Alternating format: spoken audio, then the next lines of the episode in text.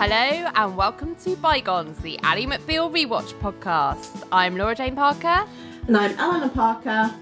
and we rewatch every episode of Ally McBeal through 2020 eyes. And we're here today with another special guest, Mr. Liam Dempsey. You are joining us for today's very special, monumental episode of Ally McBeal. Welcome for the third time, I think this is. Yeah, no, this is my third time. Once every season, I demand to come on and do an episode. Next season, I want to be on for one that has Robert Downey Jr. in it. none of none of the fucking episodes of season four that don't have RDJ in it. I'm not interested in them. Um, but yeah, no, I, uh, I'm I'm back again to stop you from dancing on a certain person's grave. Oh, oh, that's a spoiler alert if ever I heard one. But yeah, um, you bagsied this episode guest wise, like right at the beginning of us Yeah. starting Bygones, didn't you? Yeah, I did. Like literally. Yeah, but it wasn't even the start of this season. It was when we first Yeah, I think. Well, I, podcast. I you were like, I need to be on this episode. I think it was once you'd started the show and I'd heard it going like and realise what a hammering uh, Billy was getting. I kind of think thing. I, rightfully so. I was yeah no I agree, I. I agree and Oh, we'll get into and we'll get into that. But at the same time, like you know, let's not speak too ill of the dead. Well, like yeah. I Oh, think, oh, Hey, spoilers everywhere. I, I would I would hope that most listeners, by the time they listen to this episode, have seen the episode itself. That they don't listen to this first. Well, before you don't know. it. Well, You never I don't know. From People like Matt, who own their only knowledge of Ally Bill is via your podcast, podcast. yeah. Oh, you never know. There are some people that do that, but I think they have watched it before in the past, so it's like just jogging their memory a bit. But yeah, uh, Matt, former guest star as well, uh, he famously has never watched. Well, he's only watched the episodes that he's guested on. yeah, exactly. I mean, that's the way to So- do it. to be fair. So yes, this is, uh, as you may have gathered, a very special episode of Ally McBeal. It's the highest rated episode on IMDb because uh, something big happens that Liam has spoiled. Uh, I don't want to say it again because I want to have my moment where I reveal the scene when I'm recapping. So yeah, okay. but yeah, I'm excited. I'm excited Yeah. to get into it. I think it's going to be fun this episode. I think it is. Yeah. Fun. Sorry, yeah.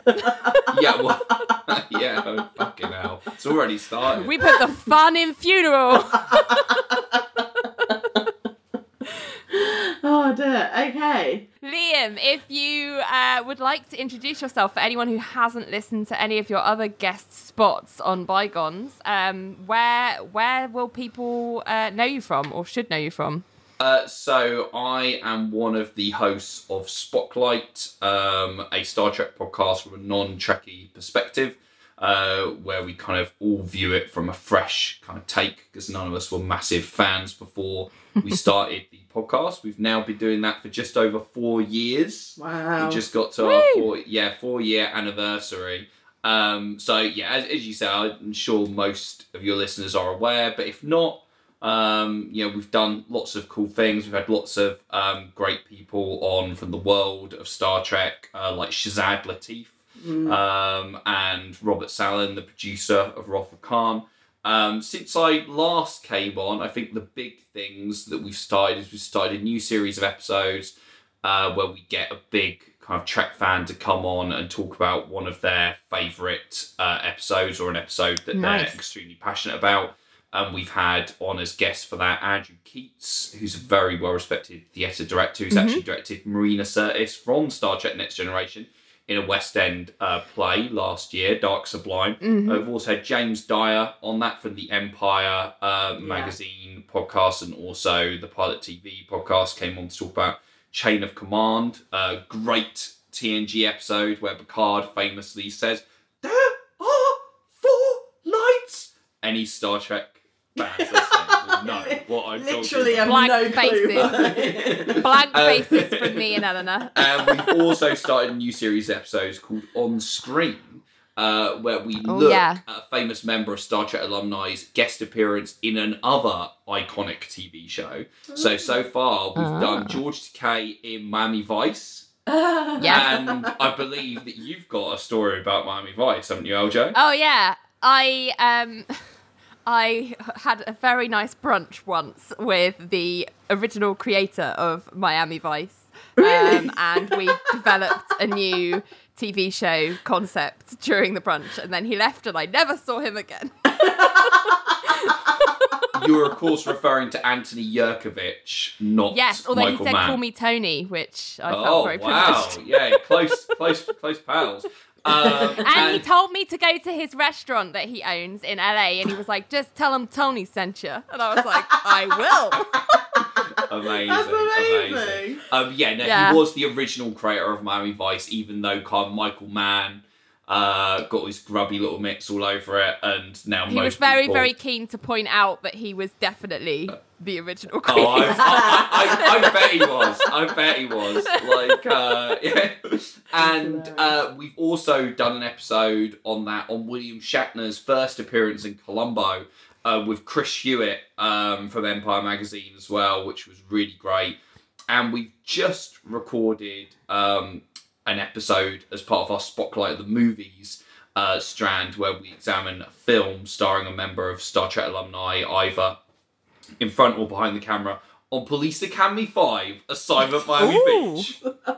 Uh, with Dan, Amazing. with Dan Thomas, who's an amazing comedian who joined us for that episode. And yes, a lot of fun stuff coming up. So yeah, come check us out. Whether you're a Star Trek fan or not, you'll find something to enjoy. Yeah. Yeah, you've It's kind of fun. expanded into like the extended universe of Star Trek related media. So it's quite it's good. It's not just Star Trek, yeah. Yeah, I mean, it's one of those things where, you know, Star Trek is such a huge, wide spanning Oh, yeah.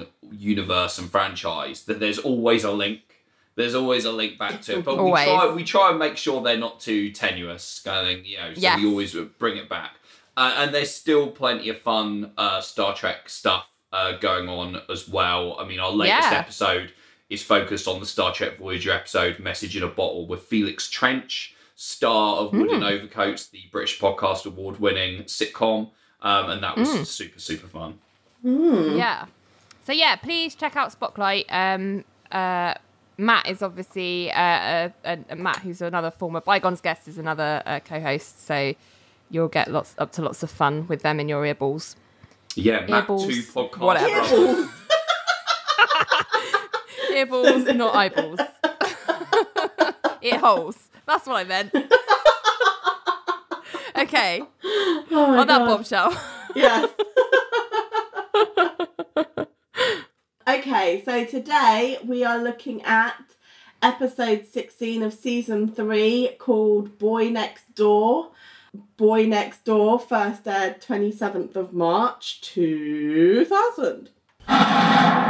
We interrupt this program for Eleanor's cultural stuff.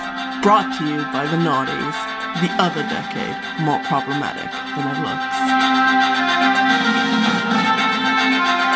The UK Yes. number one was, Yes. if I give you the artist, Geri Yeah. Halliwell. Is it Ooh. Look at Me? No, No, that would have been. that Uh, was. Oh, I think the too early for Mi Chico Raining Latino. Men. No, Mi Chico Latino. Mi Chico Latino, no. Uh, what's the one with the the legs open? Bag it up. Yeah, bag it up. Bag it up. Yeah. I was thinking of her Brit Awards performance where she had the massive inflatable legs and I she came out remember from that. between them. like, Open. I remember Yeah, oh yeah, yeah. yeah. and I that was when who- she performed Bag It Up. Yeah. Because I was thinking in my head, I was like, it's too early for Raining Men, isn't it? Like, yeah, I uh, think yeah. so. I think Yeah. so. That was a Bridget Jones song, Yes. wasn't it? It And I think that came out the following year. Yeah. Yeah. yeah. Yeah. Yeah. Um, and the US number one Mm-hmm. was Destiny's Child. Is it Say My Name again? It's still say my Yeah. name. Yeah, yes. Say my name. Say my name. Still Say My Name. Yeah, yeah. Okay, so uh, on the 26th of March 2000, um, it's the 72nd Academy Awards where Billy Crystal Of hosted, course he did. and American Oh. Beauty won five awards, including Best Oh, yeah. Picture, Best Screenplay, Best Director to Sam Mendes, and Best Actor to Kevin Spacey. Oh, aged well. And also, Angelina Jolie won Best Supporting Actress for Girl Interrupted. Oh, Girl Ooh. Interrupted, yeah. Of course. I believe that they've now taken that Oscar back and just scratched off the actor and put best pedo and given it back to him. No, I don't think they have. Oh, good lord. I mean, but I do like American It's Beauty. I think it's a good good movie. It's Like, we fucking had that on DVD. we did have that about on DVD. early DVD. yes. All of these movies that are coming out now, I'm always think of them in terms of like our first ever family DVDs. Like we definitely had American Beauty. Yeah. I remember watching American that. Beauty was one of them. yeah, it's yeah. A, American Yeah. Beauty is a brilliant film. Yeah, Like, I you know, rewatched it recently, and I was like, yeah, you know what? This still stands up Yeah. like um, Yeah. as a good film, definitely. Yeah. Although a shame about be- the lead actor. Yeah, and even better is the Adam and Joe parody, American Beauty. Oh yes, yes, yes. Of course. My name's Molester Burnham. wow, they knew. How they knew. I was like, how prophetic. Yeah. Yeah. They And by know. the end of this film, I'll be dead, and you'll wish you were. Okay, I've also got um 27th of March, Ian Dury dies, 57. Um, Oh, the yeah, I lead remember singer that. of Ian Dury and the Blockheads. Um, and Yeah. that was of Love liver Ian cancer. Dury. You love Ian Dury. Yeah. Yeah, incredible. Yeah, I mean, absolutely Hit amazing Hit artist. me. It did so many incredible songs um, with Ian Dury and the Blockheads. Definitely, if, if anyone is interested in Ian Dury at all, definitely recommend the biopic Andy Serkis as Mm. Ian Dury, uh, Sex, Drugs and Rock and Roll, which is absolutely uh, fantastic performance uh, from him. It is a really enjoyable movie. Yeah. Hmm. There you go. Um, 30th of March, the Ali G show debuts on Channel 4. Yes! Oh, debuts! Oh my god, that makes me feel really old. Yeah, ran for four years from 2000 to 2004. Did it run for Amazing. four years? Yeah, is that apparently true? Wow. I've, but what, according to Wikipedia, yes. Mm, I've always thought with um, things like Ali G or anything where they're like pranking people in the public eye, or um, I'm like, surely the, the you know the jig is up once the first series goes out because people Yeah. then know who you are, so they'll Yeah. see you Yeah. coming. But they managed to keep it going for that long. I think is quite quite good. It's got a Um, short lifespan. yeah. That's definitely not true though. Yeah. About the number of years it went on. Like he, he did,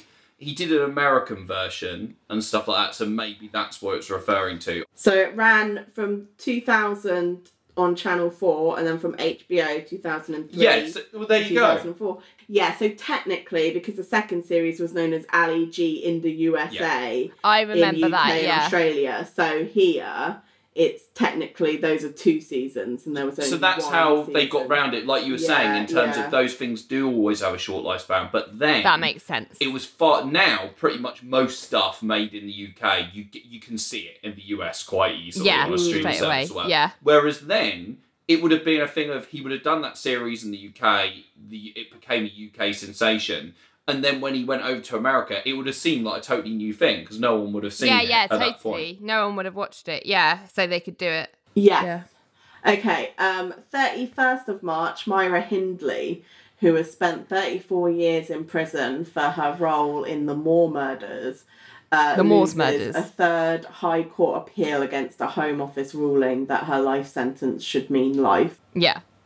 So she was trying to She was trying to of get her life sentence. And everyone was like, nah, bitch, No. you staying in there forever. Because I remember, I vividly remember seeing the Daily Mail uh, cover for the day after she died, which was her iconic photo yeah, with a massive mugshot. headline saying "Burn in Hell."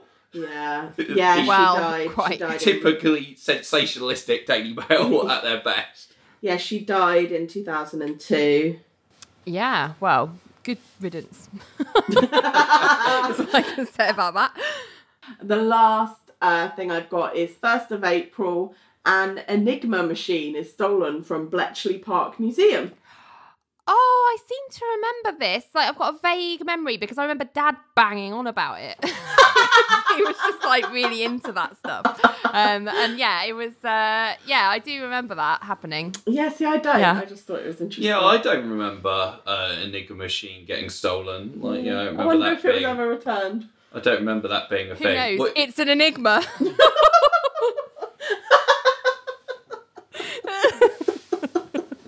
Yeah. yeah. So there we go. There you go. Um, so that's what was going down at the end of March in the That new is. millennium. Yes, it is. Yes. Yo, excuse me, millennium. Um, so let's get into the reason why we're all here, uh, which is this this episode. So Yeah, so before we get into the episode, uh, I, I'd like to say something about the director of this episode, just because um, I just think this is an interesting thing that I saw um, looking at this. Obviously, the episode is as per written by David E. Kelley. Mhm. You know, he gets his name on every episode. Um, but it's directed by a guy called Jack Bender, um, who prior. Oh yeah, no, I've definitely heard his name. yeah, yeah, yeah. Pr- name, prior to this, he was actually a film director. He directed Child's Play 3, which is, of course, one of the most notorious films ever made because um, it was the film that was found uh, at the kids who murdered Jamie Bulger's house. That they'd apparently Oh, no, I didn't know that. and then was blamed Shit. in the tabloids of saying they watched Child's Play 3. That's, that's why they did it. Kind of kill, thing, you yeah. know, was kind of put up in that kind of video nasty uh, Yeah, yeah, kind yeah. of era. So he directed that film. Um, but then Wow. after that, went on to become a TV director. This is the first episode of Ally McBeal he directed. It almost feels to me like they brought him in as someone who was a bit, perhaps a bit more prestige than they would usually have in. He'd directed Right. some films and stuff like that. Uh, to direct Mm. such a big episode, Yeah. um, but he went on to be one of the big prestige TV directors. He directed four Hmm. episodes of The Sopranos, uh, directed 11 episodes of Alias, uh, which was a Yeah. massive show, Jennifer Garner. He directed the episodes Mhm. with Quentin Tarantino in them. Oh. So that's a pretty like big challenge Yeah. directing Tarantino. yeah, right. Um, I should also say as well, just because this made me think of your Fat Phobia song, he directed the amazing episode of The Sopranos, The Weight, where Oh, which is all about the awful joke that Ralphie makes about Johnny Sack's wife Oh, having a um, ninety-five pound mole removed from her ass. Yeah. And the entire Right. episode is about like you know how this joke almost leads to like a full gang war, and you know that and it's for and Johnny's love for him, and adoration wife. for his wife, Yeah. despite her size, everything that, which is so I was like I thought that I was like that's pure. You'd be screaming the Fat Phobia song at Ralphie when he tells that joke for sure. Um, and also, he directed 39 episodes of Lost. So that's Right. literally Wow. like a third of the fucking show Yeah. or something like that. And also episodes of Game of Thrones. So I mean this guy Oh wow. is one of the Prolific. prestige TV directors around. So Yeah. they definitely felt that they were getting He brought in the in. big guns. yeah, for, for, this for episode. a big iconic episode. So I thought he was They worth thought mentioning. Billy deserved the big guns. and maybe I don't know. Let's see how we feel about that. So, um, yes, at the end of last episode, you'll remember Billy dropped the bombshell to Georgia that he discovered that he has a brain tumor, and this episode opens with Billy going to Ally and telling her about his brain tumor, um, and he wants to tell her before she finds out from everyone else gossiping.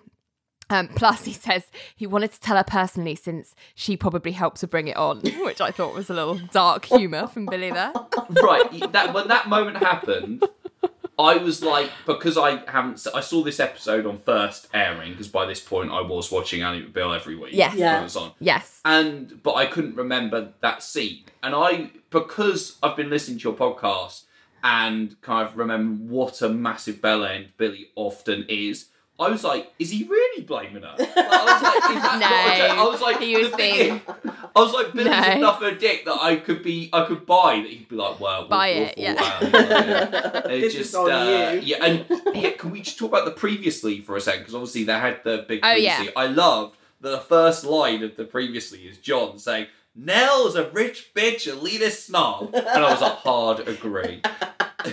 Yeah, we do. And they're hard also- now, don't we? really pushing the idea that Billy's brain tumor caused all his weird behavior in this season. Yeah. which I Yes. don't remember at all. Like in my head, I just remembered is he turns up at the end of the episode, and goes, "I've got a brain tumor" out of nowhere, and it's just kind of like a massive shock. I remember it being kind of blamed basically for him you know, being so weird Yeah, and everything yeah, like that. And yeah. I was like, "Oh, that's interesting. Maybe he was just a prick." But you know, Yeah. Yeah. Well, eh, that's interesting. Maybe we'll talk about that eh, as we um, get through the episode. But yeah, um, Ally is clearly really shocked and upset. She's got tears in her eyes and she asks if he's going to die. But Billy's trying to just brush this off and be like, no, they, you know, they think it's benign. It's just that it's a brain tumor, which is like, oof, like it's a heavy start to the beginning of the episode. Um, clearly, he's trying to stay light-hearted, but it's weighing on Ally. Um, so we go straight from that into titles. always a joy. Um, Yeah. so after titles, Ally is uh, walking to the weekly meeting, but Elaine interrupts her to gossip uh, basically about Billy's brain tumor and if she'd heard. And Ally's like, "Yes, can you try not to enjoy it? Like, Yeah. this is not the time, Elaine." Which I kind of think is fair enough. yeah, Like, more than fair enough. I was isn't like, this oh. isn't the sort of news you can treat that way, you know. No, Uh, no. Yeah, No. I completely not agree. I was like, Elaine, what? Stop being such an irrepressible gossip, for fuck's sake. Yeah. Like, not everything's fun and spicy. yeah. Exactly. No, normally I like it, but n- not not with this. Come on. Um, Yeah. But anyway, Ally finds when she gets there that the weekly meeting hasn't actually started yet because they're waiting for John. Um, but then Richard just decides to press on without him, and he just kind of blurts out, first up, Billy's brain tumor." so it's like an order of business. Um, and Billy's just looking like he's there. He's just like really awkward, and and Richard just continues by talking about him as though he's not there. He's like, "I've spoken to Billy, and he doesn't want it to be a big deal. He just needs simple support." Um, and everyone is like shifting really uncomfortably in their seats. And then he goes, "Oh, listen to me talking about him like he's already dead. Bygones."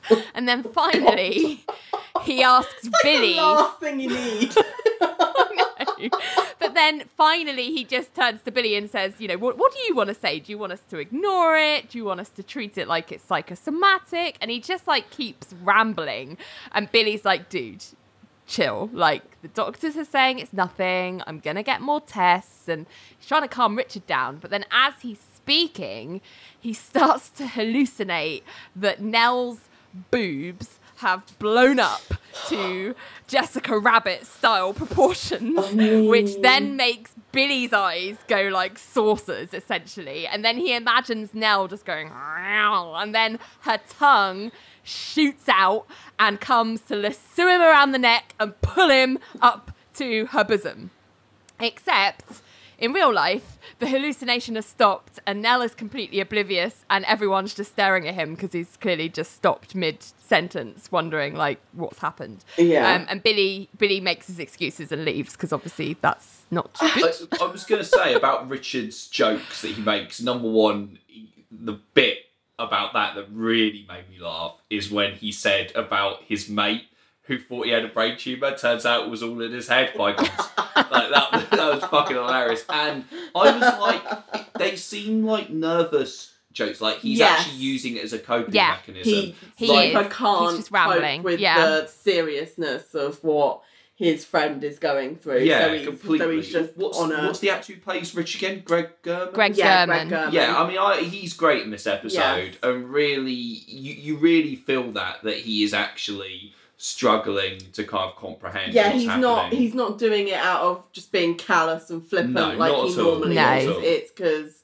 he actually is really struggling to process Yeah. this um, yeah news. Yeah, yeah, Um, but cu- massive eye roll, like the whole hallucination. I was just like, right, so making one of your more chauvinistic characters get getting a brain tumor, like, uh, just gives you the perfect excuse to um, be as gross as you like with your female characters. It was just like, uh, Well, it's really weird because until I mean, towards the end, things start to change. But for a long time, all of his weird fantasies in this episode brought on by the brain tumor are sexual. Yeah. Like every Yeah. single one is like a Yeah. woman is like coming onto him or suddenly being naked or Yeah. whatever like that. Something And about I- him. Yeah. I, I thought like, why is every single one of your brain tumor things like a sexual thing? yeah, I just I don't know like how well, this realistic links that back at all. to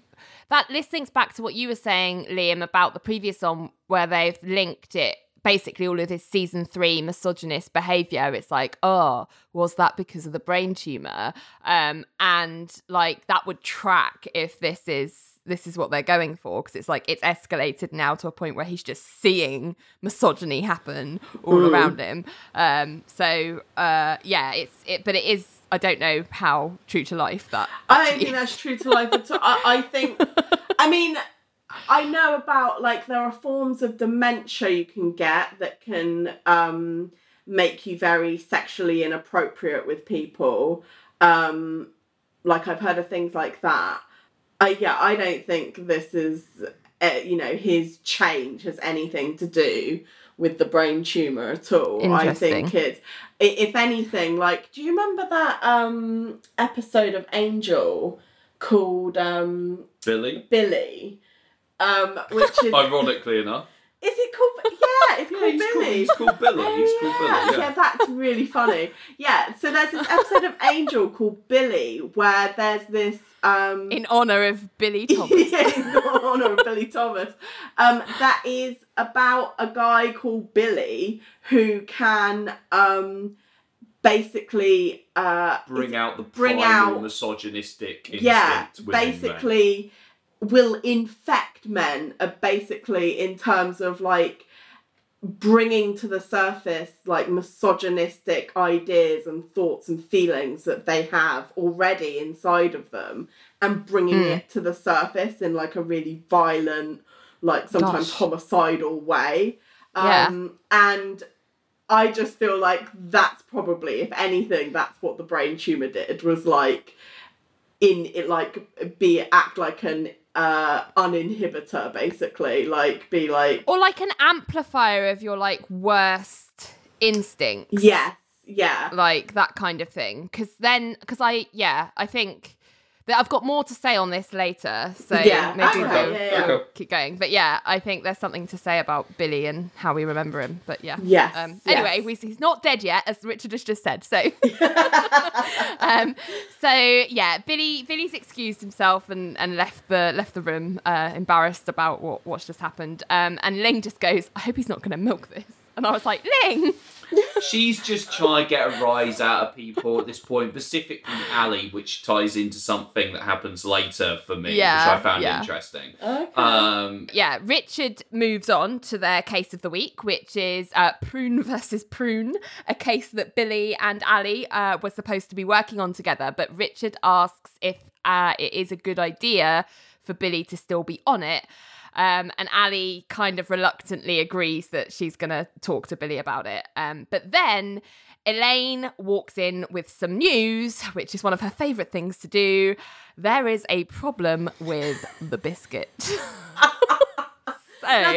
Uh, yeah go on everyone files out of the meeting room to find John's legs flailing from the elevator, which is ostensibly stuck between floors. So basically, he's protruding from this small gap between the floor of the, The elevator and the top of the doorway which can i just go oh my god this is my worst fuck. nightmare Yeah. like this is why you don't keep pressing stop on the elevator and also why the fuck did he try to get through the gap like that's just stupid yeah, I have Wait no idea how to he even rescue got into you. that Manage position. this. So stupid. christ Uh, and Oh my goodness. Nell looks visibly embarrassed by her pathetic boyfriend being Well, yeah. yeah exactly So that's the point. So Ally is rightly horrified, eh, which is the correct reaction. Um, whereas Elaine has called the fire department.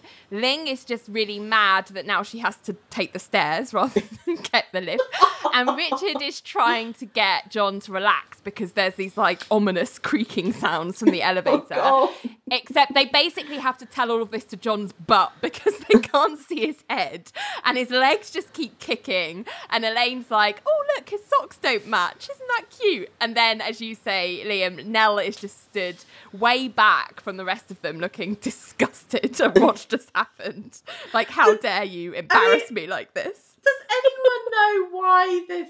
Oh, because very clearly No. for me, this episode they don't seem to have had Peter MacNicol for like a lot of Yeah. the episode. It, it feels like a way of having John in the episode more than they actually had Peter MacNicol for the episode. Do you know what I gonna, mean? Yes. Yeah, I'm gonna raise this later. Um, when you know later on. Yeah. relation for a certain. I just reason. wondered if anyone knew why Uh, that was. But I agree with you that certainly, like I would that that's probably almost definitely not his legs. no, no, I That's don't think it is at interesting because in the episode after this, which I've watched, he's not in that.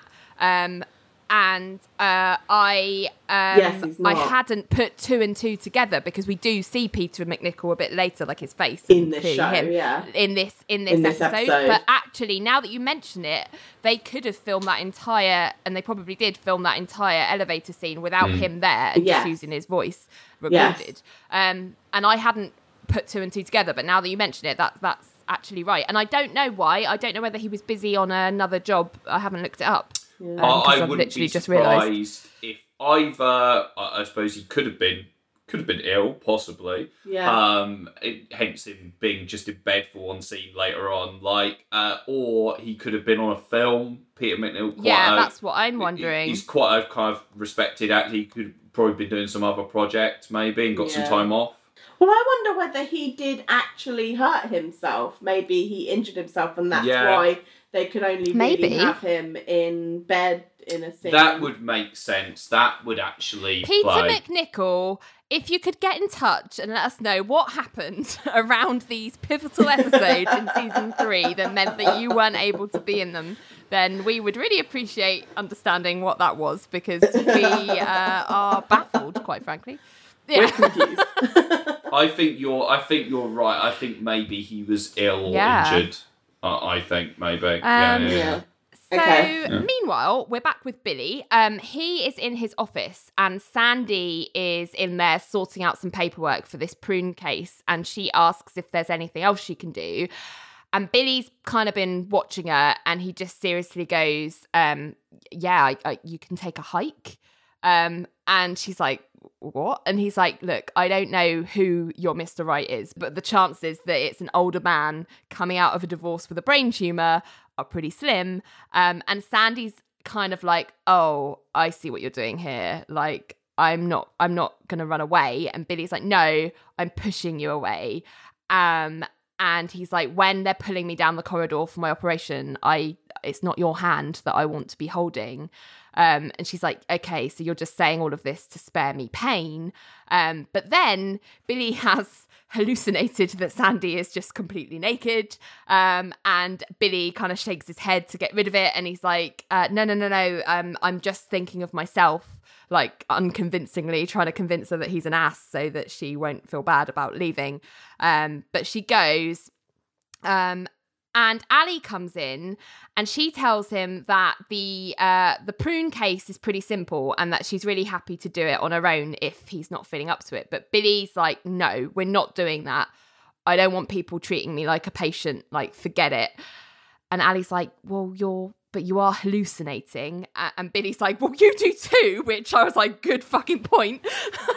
and but Ally's like, well, at least I know when I'm having them. And I'm sorry, that is just not true. Like she's had to clarify with people on several occasions whether what she's experiencing is actually going on. So bullshit, It's Ally. happening or not, Um, yeah. But then Billy's like, no, I'm, I'm starting to figure that out myself. Um, and he's basically just trying to convince Ally that work is the best thing for him right now and he can do it. Um, so Ally agrees to keep him on the case. Um, and then Billy just flops down in his chair and he's like, "Oh, can you believe this? Like, I always heard about this happening to other people, but I never thought it would happen to me. Um, and then he's like, you know, the doctors really do think it's benign. Um, and Ally offers to go with him to the appointment with his specialist, but Billy's like, no, don't worry, George is going, but thank you anyway. Um, so she's like, okay. And she gets up to go out of the room, but then she turns back and she just goes, love ya. And Billy's like, love you too. And then just as Ally's nearly out the door, Billy's like, actually, I would really love it if you would come with me to the doctor's. So she's like, okay, I will. So it was a little, little poignant moment there. Uh, I was just gonna say that that exchange between them, where she just turns around and says "love you," and he says "love you too." I think that's beautifully performed. by Yeah, both so. I have the same Really note. I have the same Yeah. note, just the kind of like, um, yeah, just the the it, it just feels like very matter of fact and just like platonic, Mm. genuine love. Like, yeah, love you. Just need you to know. Yeah. and yeah, like that reciprocated. It's a lovely It's moment. really sweet. Yeah. And Yeah. also, like, I think Billy, you know, uh, yeah, he does it in a in a sort of kind of harsh way, like breaking up with Sandy. But I think he knew that that's what it was going to take Yeah. to, you know, get her to push her away. Yeah. And I think that was actually a decent That thing is a to decent do. thing to like, do. Yeah. be like, I agree. uh, you know, I don't want to drag this young girl through whatever is coming next. Like, Yeah. we are not that deep, and um, you know, I don't She think doesn't you know deserve he, that, uh, he, yeah. he clearly figures it wouldn't be fair on her, Yeah. which he's right. It wouldn't. Be. No. It's interesting. I, I I was interested to see what you guys made of that, uh, made of his treatment of her.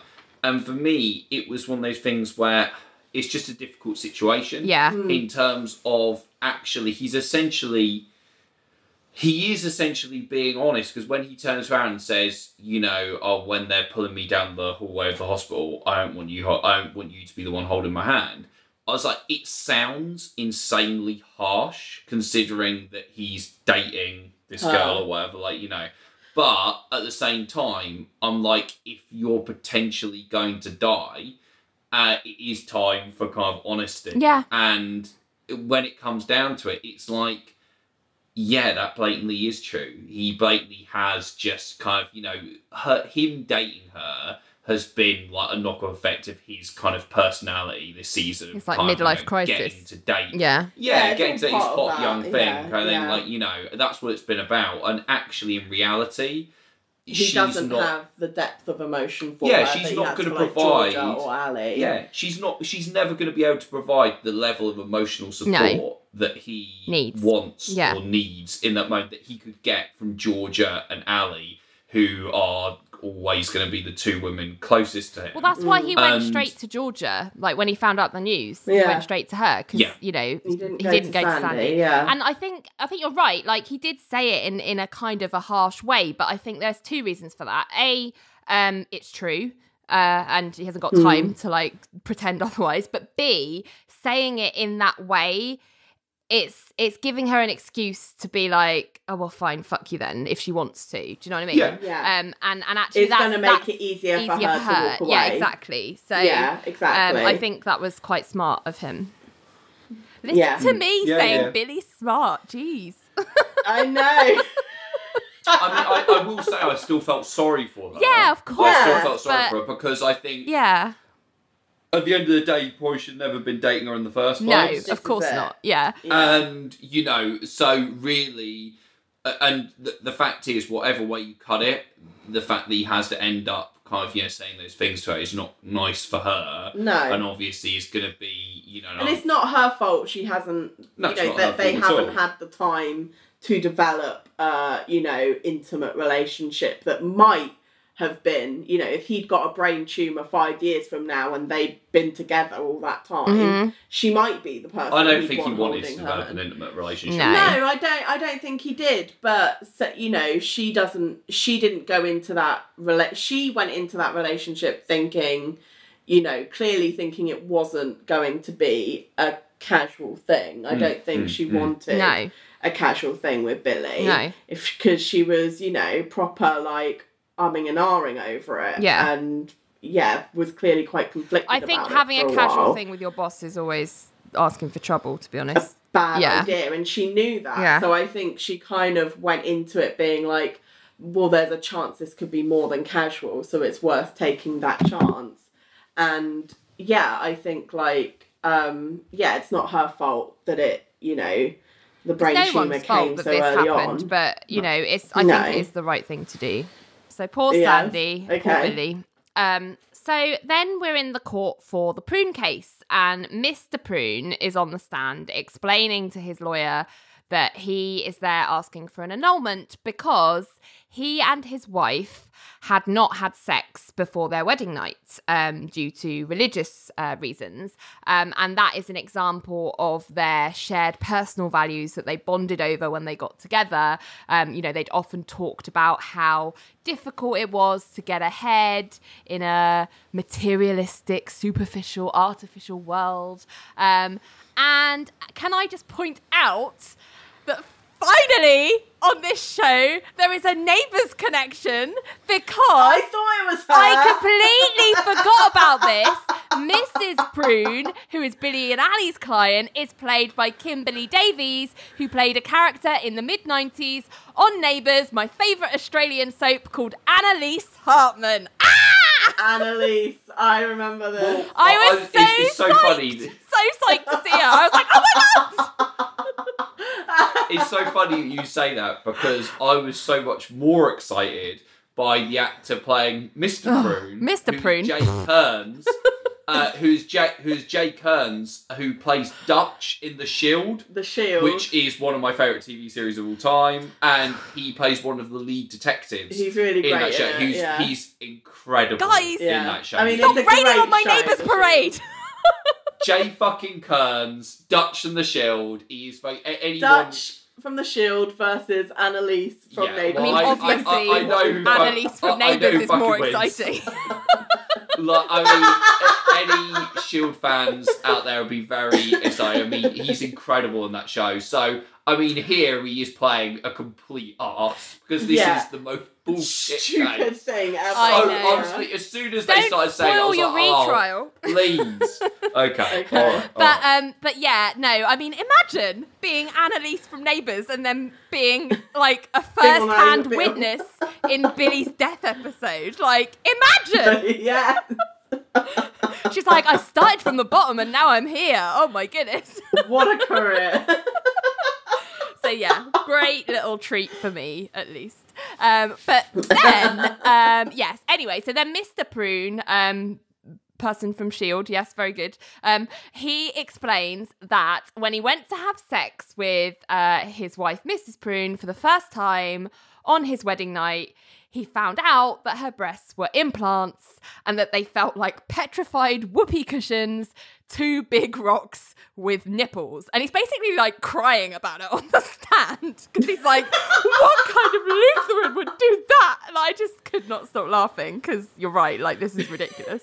Um, but then he found out that she'd had her nose, her cheeks, and her tummy done as well. And he's really mad because he feels like she was pretending to be something that she wasn't. Therefore, it wasn't ever a real marriage. And so that's why he's asking for an annulment rather than a divorce. I mean, I mean, Just get a fucking divorce, man. Yeah. Stop being a well, fucking weirdo. that's the thing. This, these religious people, they're funny about divorce. So, yeah. Ally goes to cross examine him, and she's quite aggressive because she's accusing him of basically only wanting to marry uh, Mrs. Prune for her looks. And Mr. Prune is like, no, this speaks to her character. She's not the woman I thought I was marrying. Um, and Ally's like, yeah, but when you get married, you say for better or worse. Does worse not include vanity? And Mr. Prune's like, look, I want to be able to teach my children that you should accept yourself for who you are. And he's like, how can I tell them to be happy with the bodies that God gave them when mummies had work done? And then he's like, Look, I can see you've had some work done yourself. And Ally is mortally offended and immediately moves to get that struck from the record and that the record shows that she most certainly has not had plastic surgery.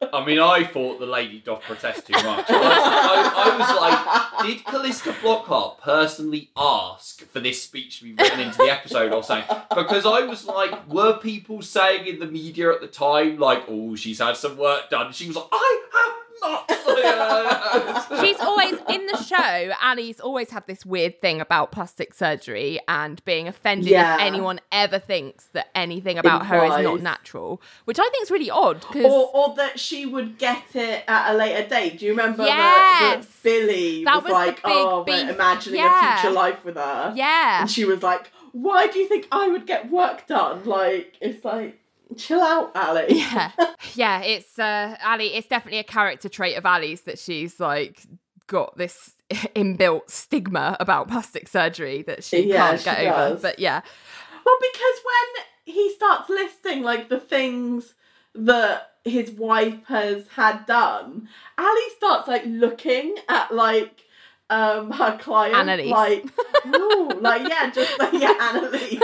like just looking at her like, oh yeah, like like like assessing her body. yeah. And I'm like, Ally, like you would already know all of this. Yeah. Like, why are you acting like this is new information? Yeah. And now you have to check out your It's client weird. and see if you can spot the plastic surgery. like, you weirdo. Uh, yeah. That's a really good point. Actually, I didn't think about that. The man, of course, you'd already know. He's like, this is the case you're meant to be trying out. Where have you like- you should know all of like this. she, and she like it, it, it cut to her quickly looking at her notes like oh shit I've been, I've been distracted I can't believe I'm defending one of them. the people that have plastic surgery that I'm so morally opposed to. much. Yeah.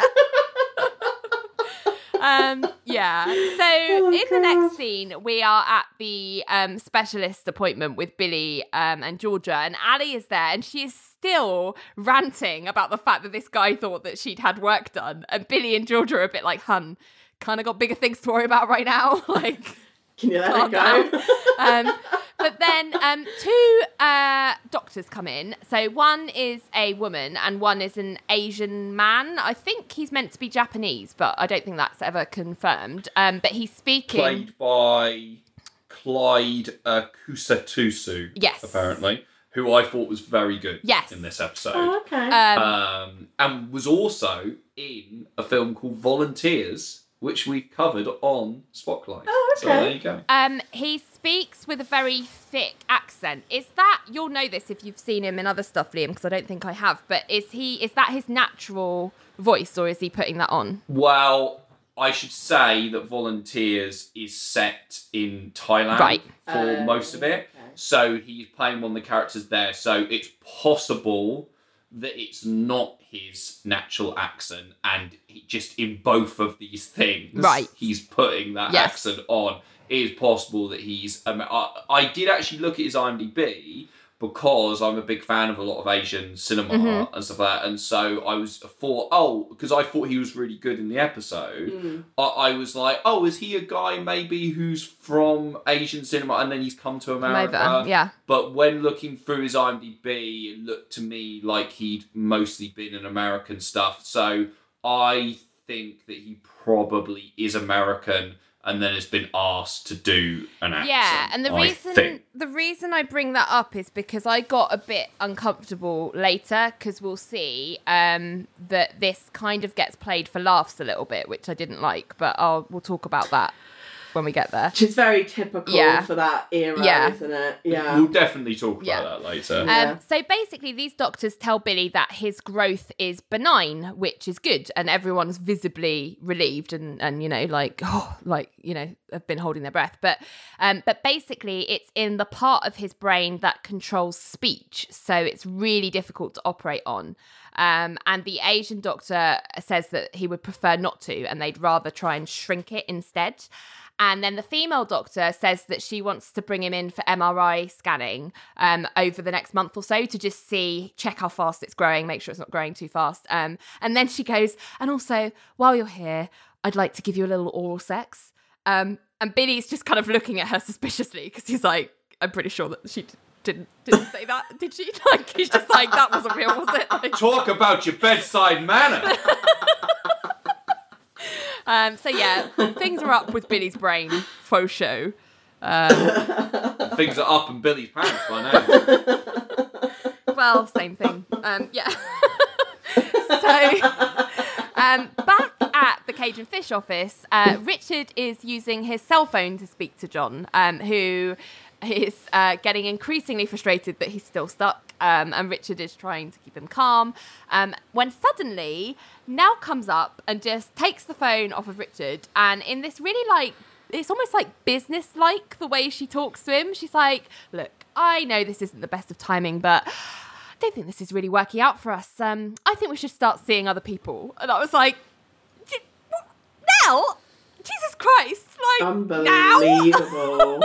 Uh, I know. I'm gonna throw my into the ring Right. at Oh, this point, by the okay. way. Yeah. Um, yeah, I mean, I, this is. I will say that although I do object to the way she dumps John in this scene, it is a kind of general objection to now Okay. uh, across the across the Good. board. Like, uh, I think it's so funny listening to your podcast. I think you've really well tracked the way when Nell first arrived in season two that everyone was saying, "Oh, you're this terrible ice queen," and then clearly from the way she was acting, she actually wasn't, and Mhm. she seemed like a nice, good, professional person. And weirdly, it seems that this season she's become the monster everyone always thought she was. Yes. Um, and obviously, I yeah, I've been reminded in your kind of previous episodes about you know her terrible elitism, um, which they bring back up here. you Yeah, know, they she, do. she keeps stating like, "Oh yeah, no, he he hates me because I won't date a janitor." Blah blah.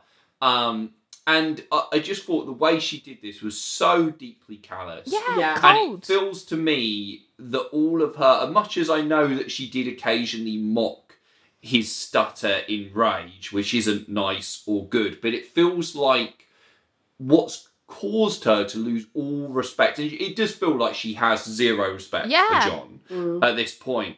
Is you know, considering this is a guy who she dated and like you know had a romance with, everything like that.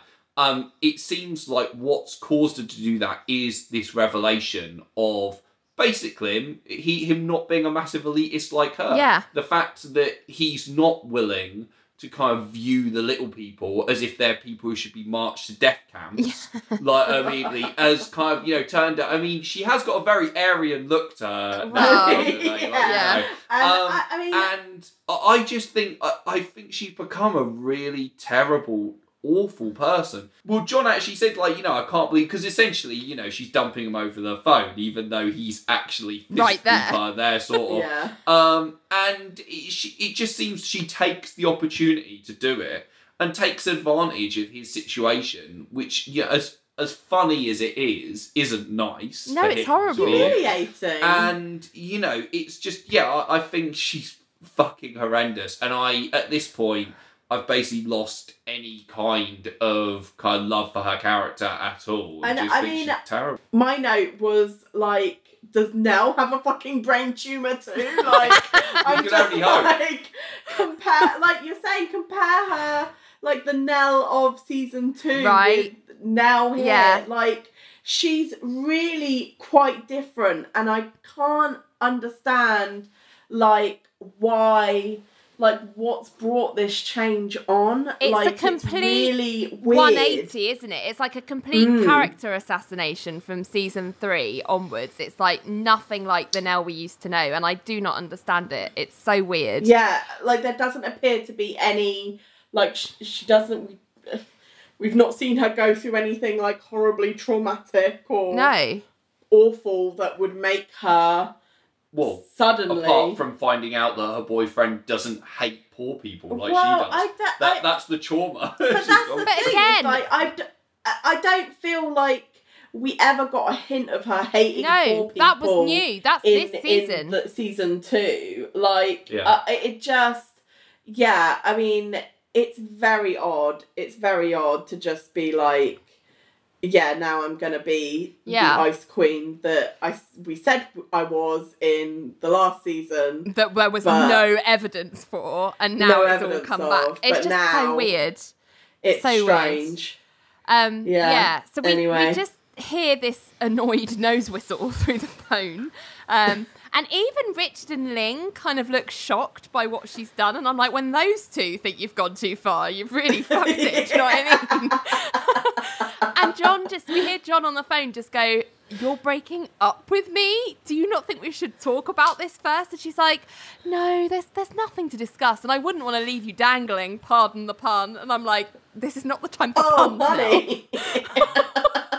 And John Not the time. No, John starts stuttering, um, but now's like, look, I still adore you, but you know, we both know it wouldn't have worked out in the long run, and you know, we'll just talk about it later. And then she gives the phone back to Richard, and John, you just see John's legs in the background just kicking out, like he's, I, I, I So, yeah, I really, really feel the adoration there. Thanks. It's like she's literally just like, oh, ch- check that one off my to-do list. Great, now I can move on with the rest now- of my day. Morning meeting. Yeah. Yeah, exactly. Terrible. Unbelievable.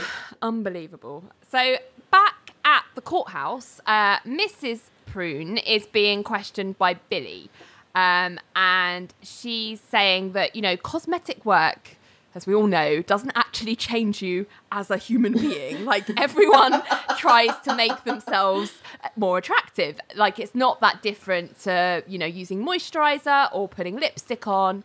You marry people for what they are. You don't sue them for what they're not.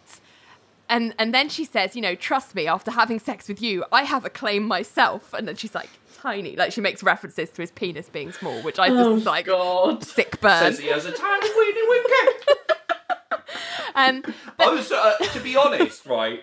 Uh, I'm surprised that Simon did nudge his lawyer, be like, keep obje- objection in there, please. Well, quite, it's like, yeah. it's like, no, If- no, don't worry. Judge was instantly like overruled. she showed me a picture earlier, buddy.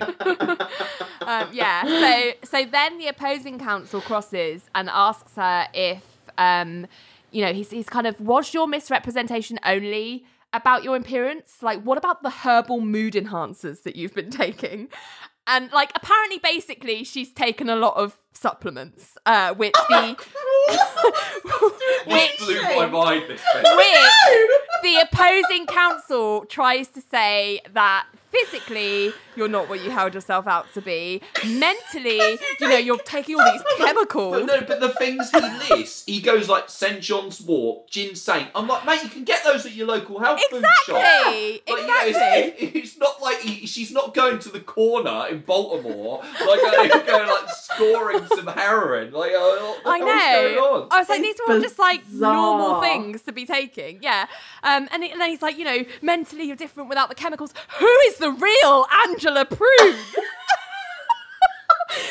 Well, and also I was like, um, sorry, like literally, this isn't even factually correct. The, the things you've listed aren't chemicals. No. Ginseng's not a fucking chemical. St. John's Wort not a fucking chemical. I mean, they are technically chemicals, but they're naturally In the scientific uh, yeah, way, exactly. It's yeah. not It's like, like- As you in, know, Oh, water I- I is a chemical. ate a potato. I mean, who is really you?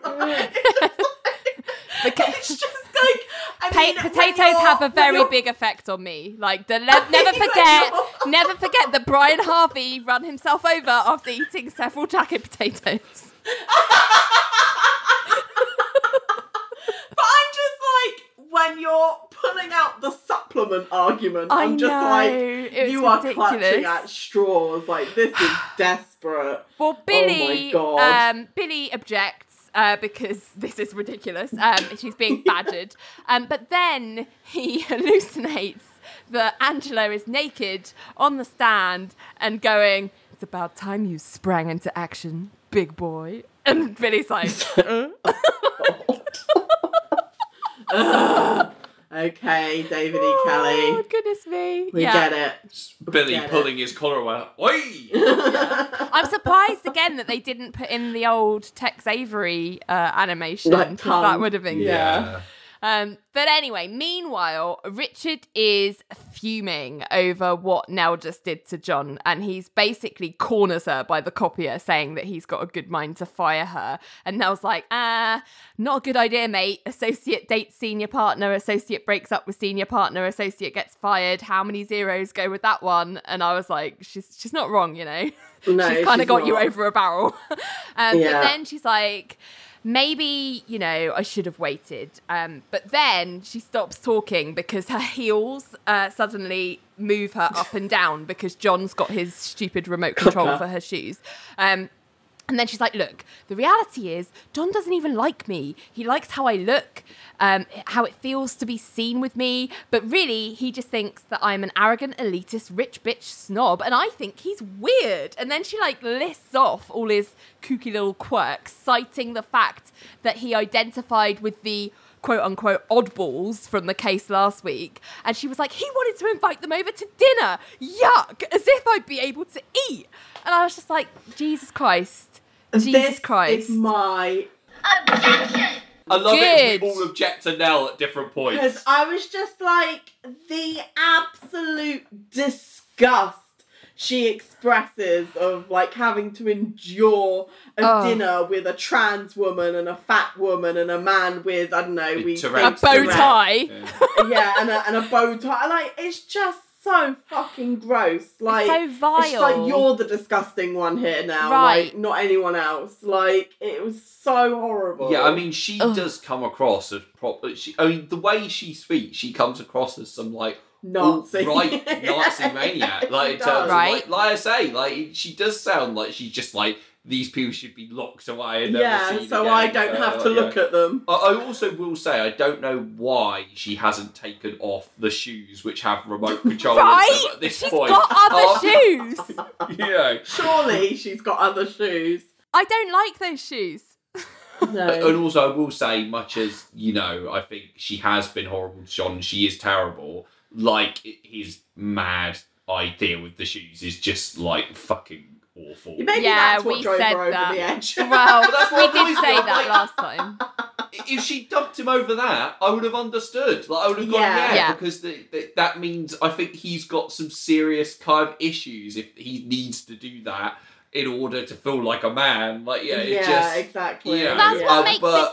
That's what makes this even worse in a way because I'm like, you have grounds to write a story that Nell and John's relationship didn't work out for lots of really valid reasons. They weren't compatible for Hmm. lots of reasons. You didn't have to make Nell a fucking Nazi in the process. Do you know what I mean? Yeah. Like, Yeah. I'm so mad that this has happened to her because she was such a good character. yeah, because it's like she's she's the one that is having yeah, like you say, character like destroyed. Like anything good about her is being completely overwritten with all this nastiness, and it's like so. Therefore, she's the villain of the Yeah. relationship. Whereas it's like John was doing plenty of things that you know are reasonably ob- objectionable to. You know what I mean? Yeah, Yeah. I mean, she even states like good reasons to explore. Like when she turns around and says he doesn't actually like me, he likes the way I look, he likes I think the fact that's that true. I was like, Yeah. I think that is true. Yeah. I think that is true. i think that just the other stuff has compounded the situation. Everything like I think that probably is true. I don't think he does actually love her. Yeah. I Going, think like, he you likes know, you for you. uh, She, they Um, didn't I- I need think- to do all of this other like terrible Yeah. things to Nell's character Yeah. to get the same outcome. And uh, to me, that's a more interesting story because Yeah, actually they're agree, both agree. flawed. Yeah. They're both kind of to blame for for different things. They didn't have to do this. Like they, No. David E. Kelley, did not have to do this. Yeah, Yeah. I yeah. agree. Yeah, I agree. Um, but anyway, yeah, she's she's acting really vilely, and then then she just starts yelling, "It's one thing after another with him, Richard. It's just one damn thing after another." And then they realise that everyone in the office has just heard her little, you know, She's making a scene. Um, and Richard's like, well, well, maybe you should discuss this with him. And she's like, I can't because today he's managed to get himself stuck in an elevator and then storms off. And then I do think that bit's funny. and then, lol, Elaine comes up wearing fireman gloves, carrying a helmet. With a report back from the front line saying that they're almost done. And I was like, of course, Elaine was right in there with the fire brigade. with the fireman. Um, and then Richard sees Billy across the office and he asks him how the case is going. Um, but as he says that, he's like clearly straining to look at Billy's head. and Billy's, Billy's like, starts to kind of tell him, but then all of a sudden we get the horror um, sort of music, the swell of strings as Billy suddenly hallucinates that the office is entirely empty and he's there on his own. And he just calls where did everybody go? And then richard like reappears and he's like well we're, we're right here. Like you know you're all right? And um and he's like billy I, i'm not uh, good at this you know when things aren't good you know i, I, I go into surf mode um by which he means you know grab the remote and fast forward to the ending um but then billy hears this noise which is like and he like whips around and he and he hears it again and he's like what is that and Richard's like, what? Like, what the fuck is going on? Because all he sees is Billy just like freaking out. And Billy's like, um, I'm just going to go and work on my closing. But then we hear, do do do do do do do do like the familiar bass line of Love Machine starting up, and then he turns around again, and there's little cartoon avatars of Ally, Georgia, Ling, Nell, and Elaine all doing a dance routine to "I'm Just a Love Machine" on some desks, and Billy's like, Richard, c- could you see these two? But then they just disappear into dust, and Richard's like, uh uh and Billy just looks really spooked and he just is like, I need to call my doctor again. And I was like, You think? this They is look not like good. the, they look like the PlayStation Two characters in an Annie but Bill computer game. Those uh, Yeah. little. They do. Uh, that that hallucination where suddenly everyone is gone. Gone. Like that's really scary. Scary. Yeah. It is, Yeah. yeah. Can you imagine that? Yeah, And I if can. they'd done more of those kind of hallucinations, the episode, it would probably been more effective. Yes, But- I yeah, agree. true.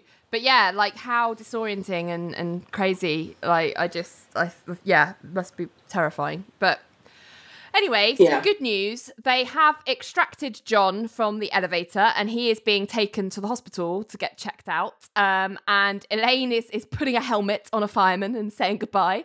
Um, and Ling wants to know when the elevator will be working again. And Elaine's just like, oh, um, in an hour. Like, what's what's so important about the elevator? And Ling's like, well, some of us have lives and don't want to get the stairs to go to our facial appointments. And Elaine's like, well, gee, and some of us are worrying about Billy's brain tumor. like, blimey. Oh, so, Yeah, Lane gets an opportunity to flip it round. doesn't she, Yeah. after Yeah. She got just Yeah. yeah. and she's like, oh, well, I'll have a go now. yeah. yeah, But yeah, that scene again, it's very obvious they didn't have Peter MacNicol because Yeah, you never see I his face didn't- as I he's being taken out on a stretcher. that. I didn't Yeah. spot that, but you're right, we didn't. And yeah, No.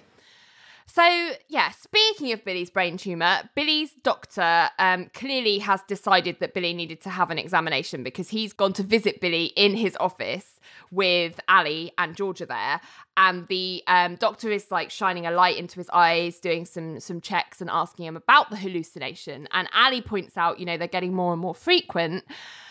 And the doctor then asks Sally and Georgia to leave um, so that he can um, speak to Billy. Um, and he says to Billy that he thinks they'll have to operate to remove the tumour after all. So he suggests scheduling it for this weekend.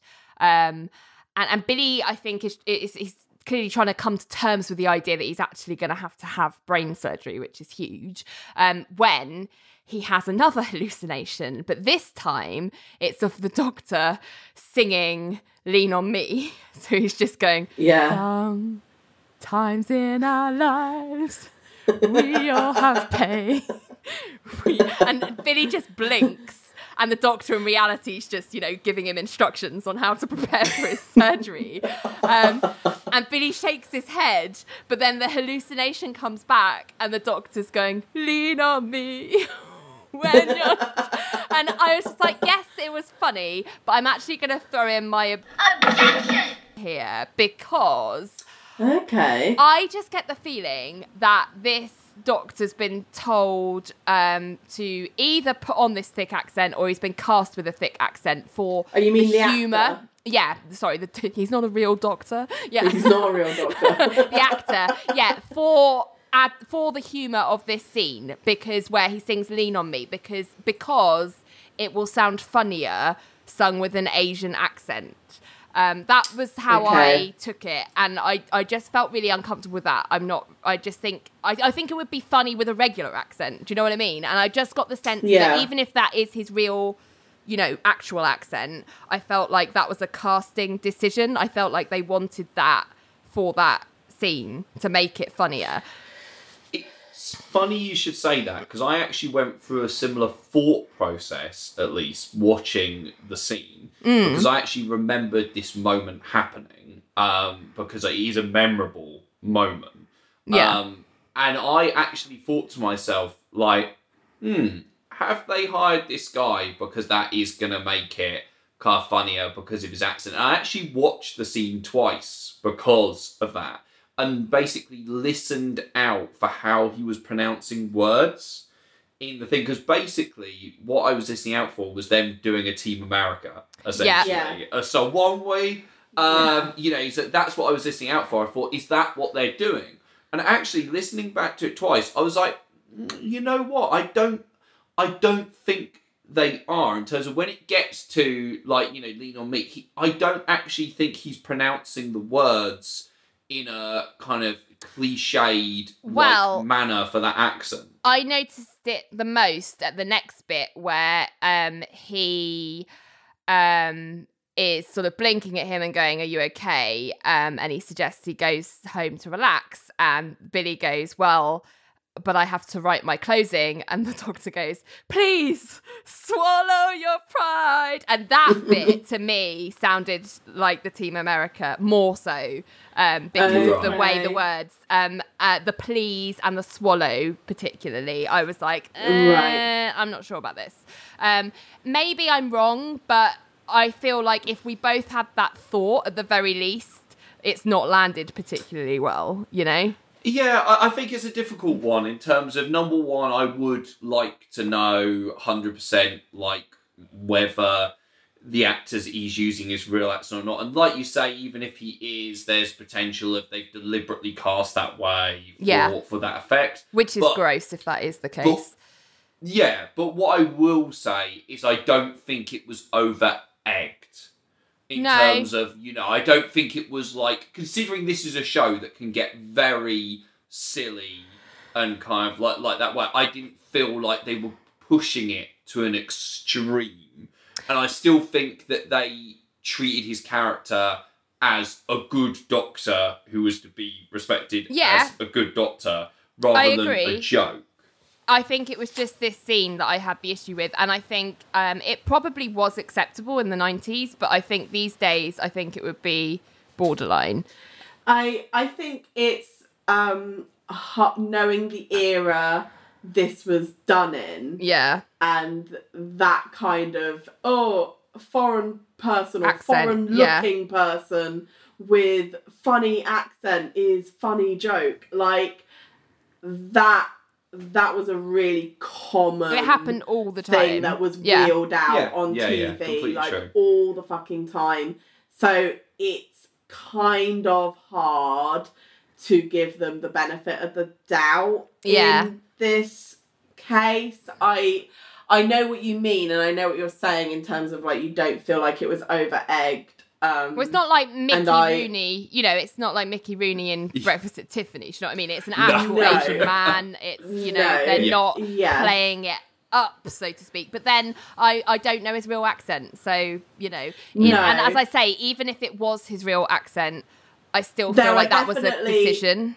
yeah, there are cast definitely someone like that. worse examples of this kind of thing in 90s TV, but um or early 2000s. Yeah, I agree because it's about But I- intention, isn't yeah, it? In terms Yeah. of did they actually? Because yeah, if it was a case if they went, oh, who are we going to hire for this role? Let's hire an Asian actor because it will be funnier. Then immediately that's kind of problematic for Yeah. even Yeah. if it do- didn't come across that way. Just for that idea, in terms of what, like you say, it would have been funny with anyone. Yeah. I think Yeah. it would. It could have. It would have been a funny moment no matter what. Yeah. Um, Yeah.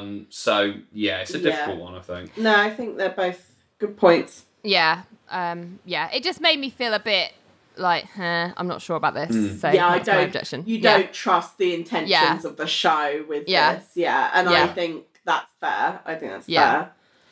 Fair. Um, Clyde, if you're listening, write in and tell us if Yeah, that's your real us, accent or tell not. us, send us a voice note, you know. yeah, we need proof. Proof, yeah. um, in other medical news, uh, John is at the hospital and he's been put in traction with, um, and he's just got his arms folded, like he's clearly pissed off about how this whole day has gone. Um, and Nell has come to visit him and ask how he is. Um, and he says, you know, I'm fine. They're keeping me in because I've got lower back pain and swelling around some of my vertebrae. Um, and then after this prickly pause, he just goes, You could have told me to my face, Nell. Instead, you ended it to my buttocks. And she and she is just like, look, I've never been good at breakups. Um, and basically, whenever she does something where she might be unlikable, she embraces being a total bitch because there's more power in it. Um, and then she's like, I do adore you. And John's like, Can you just go? I need to get some rest. and just before she does, she just goes, You know, this was coming, John. Either way, um, either I was going to leave you or you would have left me, but either way, it was coming and we both knew it. And John just goes, Onward and upward then. And Nell's like, Yeah, onward and. Great. Like, she does not read the room at all. completely ignores the tone, doesn't he? Doesn't Yeah. she? She's like, great, yeah, I really like that. I'm gonna get it as my phone background. Yeah, put it on my wall. Yeah, great idea. Onwards and upwards. That li- what did we feel about that line? I embrace being a total bitch. There's more power in it. Did, did we not think this was pure David E. Kelley writing yeah, of being like, oh yeah, like you know, that's how you get like a powerful woman. Okay, it's I- not an I- excuse to treat people like shit. Like saying, No. oh, you know, if people just don't aren't gonna like me anyway, I just like double down. Like so, yeah, it's like, like, I'm sorry, but like it, I, I understand the concept, but I just think like, but this is like. It's what this is what when you're breaking up with someone when that person hasn't done anything wrong. Yeah. Like it's just a case of you're just not compatible and you're not happy anymore. Like this is not a time to go big or go home. Like No. it's like a time to be, you know, sensitive and compassionate and you know, uh, Well, that's reasoned. the thing. Like, she's she's. There's nothing. Nobody's wronged her in any way. Like, this you know what I mean? uh, yeah, this is not a moment to be like, um, like why do you feel the need to have the power in this moment? Why do you need feel like you need power in and this when you moment? and when you've been dating someone for as long as they have, like they've been together for over a year now, um, Yeah. it's like you owe unless they've done something terrible, in which case you owe them nothing, but you owe them. Like you, you, you, you owe them respect for their Respect. feelings. Do you know what I mean? And to treat their And feelings like with care and you just Yeah. just run roughshod all over that because you don't you're worried that he's not going to like you anyway so you know or why no one's just gonna like you anyway. and it's like yeah. no that's that's not cool and it's really immature most reasonable actually people most reasonable people understand that you know people can and do break up just because they're not compatible Yeah. and that Be that doesn't grown-up. make anyone a bad guy be like, a grown up and it's just like uh, john deserved better like Hmm. a far more at least a far more dignified breakup than the one that he got you nobody know? deserves to be you know dumped to their butt do you know what I mean like that's just not cool that's just not fair that's not nice So, so back at the courthouse, it is time for closings, and the opposing counsel goes first, and he is saying because his client is religious, he considers the body to be God's work, um, and it's supposed to be a temple, and she completely rebuilt her temple, um, which speaks to her values. So that's why he should get an annulment and not a divorce, which would give him baggage. Um, great. So Can I can I just say because he said something in it that I took like massive exception. I mean, Oh, I really? I think I've skimmed over it. with lots of it, but like he says something like along the lines of, "How do you tell your daughter love yourself for who you are, but mom's ha- uh, been reconstructed?" right, yeah. Um, he said something similar like- earlier, didn't he? Yeah. yeah, and it's just like, well, how about rather than, you know, giving them empty platitudes like love yourself, maybe we need to be sending our daughters out into the world with an understanding that, like, due to unrealistic beauty standards that are shoved down our throat 24 7. It's fucking rough out there, and loving oneself is not as easy and simple thing to do for everyone, and it can take, you know, a lifetime to learn how to practice self acceptance in a healthy way. And actually, maybe plastic surgery is uh might be helpful in that process for some people. Like, Yeah. I just this whole thing is just I'm not. I don't enjoy the like, um, judgment when it comes to to plastic surgery. Uh, yeah, yeah.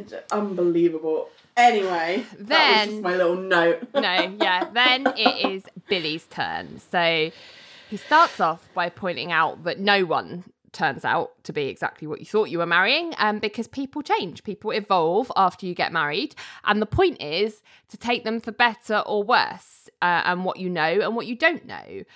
And he makes the point that annulments are now being asked for at the snap of a finger. Like, and he questions what that says about the sanctity of marriage. Um, and he says, A month ago, I watched Who Wants to Marry a Multi-Millionaire, where two people who had never met got married on TV, which made me laugh because you had that in cultural stuff, didn't you? A few episodes yeah, I ago. did. Yeah. Which I was like, Did you know that this was coming up? But no, I didn't.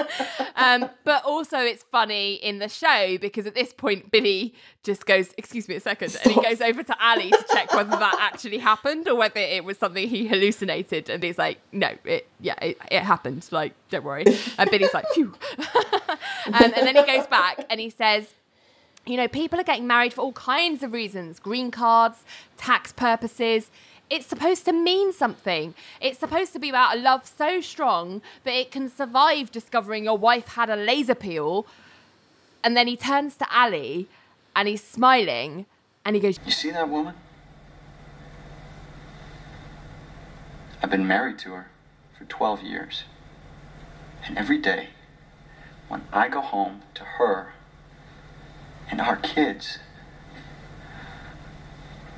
it's everything.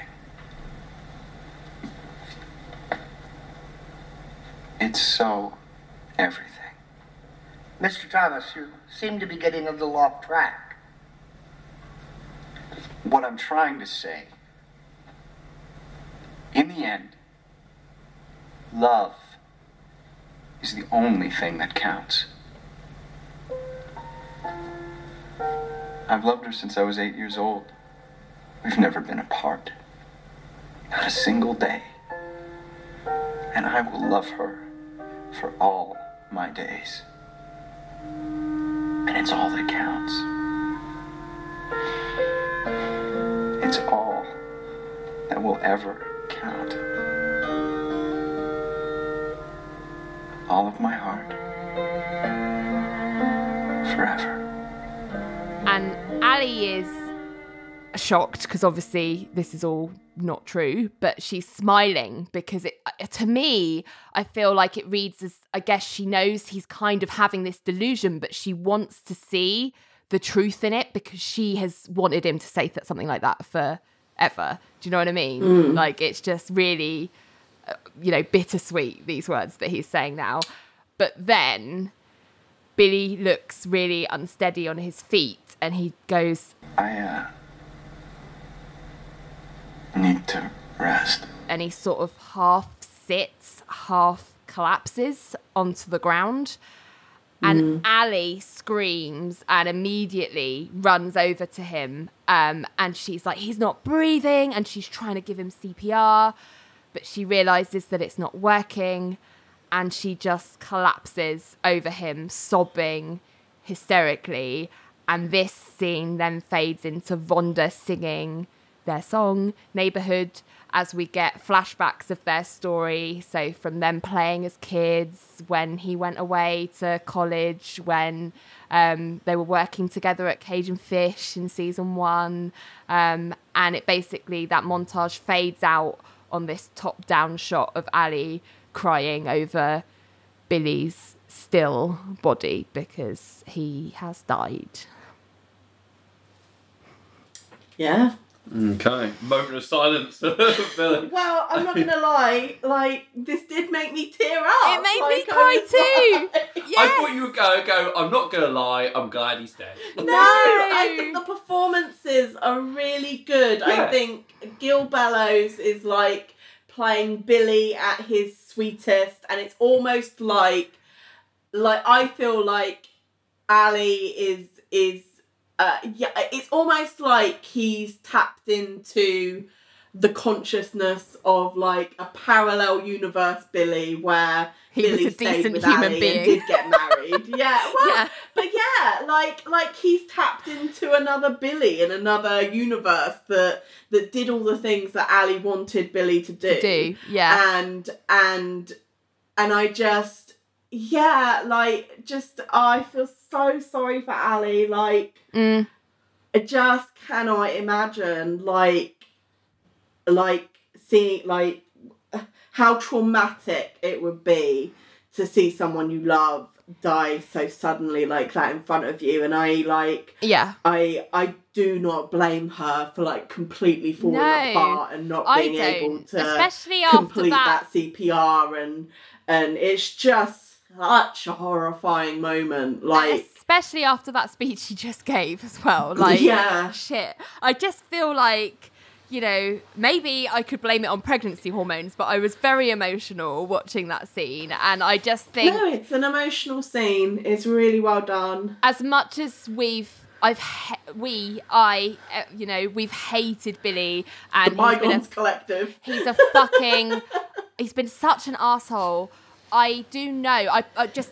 I could be in Ally's shoes in that moment. I know what it's like to be in a toxic relationship, but love them anyway, and see the goodness in people anyway. And it's you can't just switch it off. You can't, even though it's been ages since they were together. You know, even though she was like, he's. You know, there's no point in us being together. She made that decision in season two. Um, I doesn't mean that she doesn't still love him. It doesn't mean that she didn't have always some hope that he would be different. Uh, it it doesn't take away from her memory of what she thought they had, as flawed as that is. Um, and I, you know, in that moment, it's devastating. Like, I cannot imagine having to watch someone that you love die in front of your and eyes. not being able to do anything about it It's Like, horrible. the helplessness in that is horrifying. and he's so young as well, which just makes it even worse. Even worse. Yeah. And it's so sudden and yeah, it's just it's shocking and it's galling and it's heartbreaking and as you say, acted so well that Yeah. it's you know, it can't read as anything other than sad. Sad, even yeah. no matter how you felt about Billy. yeah Yeah. Uh, here's what I thought about his the moment where he uh, dies. I think it goes on way too long in terms of literally when he turns round and suddenly says out of nowhere, We've been married for 12 years, and every time I come home to her and my kids, it's everything. He should have clapped them. In terms of the fact Ooh, that he goes on to then do this huge speech. Monologue. It's way too on the nose for me. It really reminded me of modern Doctor Who regenerations, where they're really protracted Yeah. and he has to have a massive speech before he'll regenerate. But Yeah. on that, they're beautifully written and uh, r- with Murray Gold score over the top. Whereas this, I was just like, it's just too much in terms of him going. He's basically, get that, it's yeah. going. Let's give Ally everything Everything she's she ever ever wanted, to yeah. Yeah, Whereas from actually, the moment where he turns around and first says that, it's such a shocking moment because you're immediately like, what? What, What? the fuck's What? he chatting Yeah. about? Yeah. Like, Yeah. 'cause, like for a second, you almost think, is he just lying in terms of just Yeah. going For an like, oh, argument, Oh, because you yeah. know, an argument to win a case. Yeah. Like Yeah. he's just making up a story, and then you're like, oh no, his mind has completely snapped, and he believes this at that moment. And we as an audience know that oh shit, something's happened here where he's really gone proper Mhm. Duali at that moment.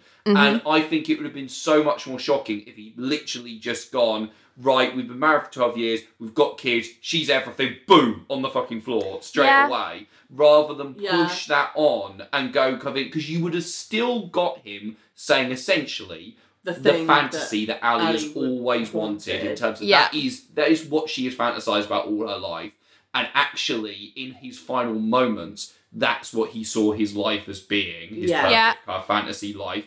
But without that, just that still shot on Bellows where he's saying this entire speech. And also, I don't even quite believe it. I believe that someone in like the courtroom would be going like, "What the fuck are you chatting about?" Because I mean, the, the judge has already gone. You're getting off track here. I think by this point he'd be like, "Ah, right, okay, Okay, let's, let's yeah. wrap it up." Going like, you know, and I just think it would have been yeah It's more just shocking. slightly more. It, it's just it, it just makes it more saccharine than David it E. Yeah, Kelley and I is would- not one to show restraint in this era, No, I don't think. that's the It's all about the melodrama. I would have preferred the gut punch. Yeah, Yeah, I agree. literally, I think it would have been more effective and more devastating. It's almost like by the time he actually does collapse, I'm like, Ally, I mean, you should have had time to get used to the fact that he's blatantly just about to collapse here. Yeah. Like, Yeah. And uh, also, Ally cannot perform CPR. Can she? Like, I was- No, No. but I think that I don't. I don't think it's fair to judge her in that moment. That's No, no, a no, highly emotional Yeah, I, I, yeah, I agree. situation. I, I, do not judge anyone for completely. Yeah, well, no, no, but I shit. quite, I quite liked that. I did quite like, but again, I think it would have played more effectively if it had been more of a like, boom, he's down, like instant, like she hadn't had any time to To even acclimatise try. to something mental is happening. Yeah. I think Paul Yeah, was like, yeah, he yeah, goes no, I know what you yeah. mean. Yeah, Yeah, Yeah, I, I, I think just that's think it would have been better. I think that's Yeah. fair, but um, I can't be too mad at it because it did get the required reaction out of me. Yeah, it so, did you work. know. Yeah, and Gil Bellows is very good Yes. in this scene. Yeah, Yeah. very and good. he does sell it like Mm. his his speech. He, he has a really good yeah. final He's like the sweetest Billy has ever been, Mm. and I think that's what. So, uh, and it, you know, purposefully so. Yeah. You want to make him like, oh, wasn't he great? Yeah. Just Yeah. before we strike Well, him down. let's, let's talk about that in a sec because yeah, I'm I'm a bit worried about that. But yeah, um, so so next, um, we oh god, so next Ally has to go back to the office um to tell people the news. Ugh. Um, what a job! I can't imagine that. So yeah, clearly she's been crying, um, but at this moment she just sort of seems numb, um, and she gets out of the elevator and she just kind of clears her throat to announce that about 40 minutes ago Billy Thomas passed away and everyone stops and is just floored um, and she just continues and says he went quietly and uh, peacefully but she can it's like she can barely get that out before she has Yeah. to stop and run to her office and like we get reaction shots from everyone just absolutely stunned because this is yeah. this is huge news like it's massive even now looks which I liked. I liked that they actually show she looks really shocked and really kind of like up, yeah shook yeah. by the news. And I liked that they at least gave us Gave her that that, moment of yeah. going, oh, she She's has got human. some humanity in her somewhere. yeah yeah, exactly. um But you know what? I think it's, and we'll get into this with the next scene as well. I think it's Greg Germann's reaction that Right. hits me hardest. Yeah. Yeah. Yeah. I think, uh, like, I think Greg Germann is really good in Yeah. in this episode. he's brilliant at playing Richard's complex, uh, Yeah. you know, complex relationship with his own feelings. So yeah, Richard. Yeah, Richard goes to see John to break the news because, of course, John is still in hospital. Um, and John, when he arrives, um, is quite cheerful because he's like, "Oh, I can go home on Friday." Um, but Richard is like, "I've, I've got some bad news. Um, Billy suffered a, a hemorrhage in court, and he died. Um, it's likely connected to the tumor. Um, it's just one of those things they say." I wish there was something I could say. And he's just struggling to speak So because he's just trying to hold back these tears, but he can't because he just ends up breaking down sobbing. And John is in shock, like he just doesn't just know what to do with this. Yeah, Um, yeah, But yeah, heartbreaking, heartbreaking Yeah. to watch Richard.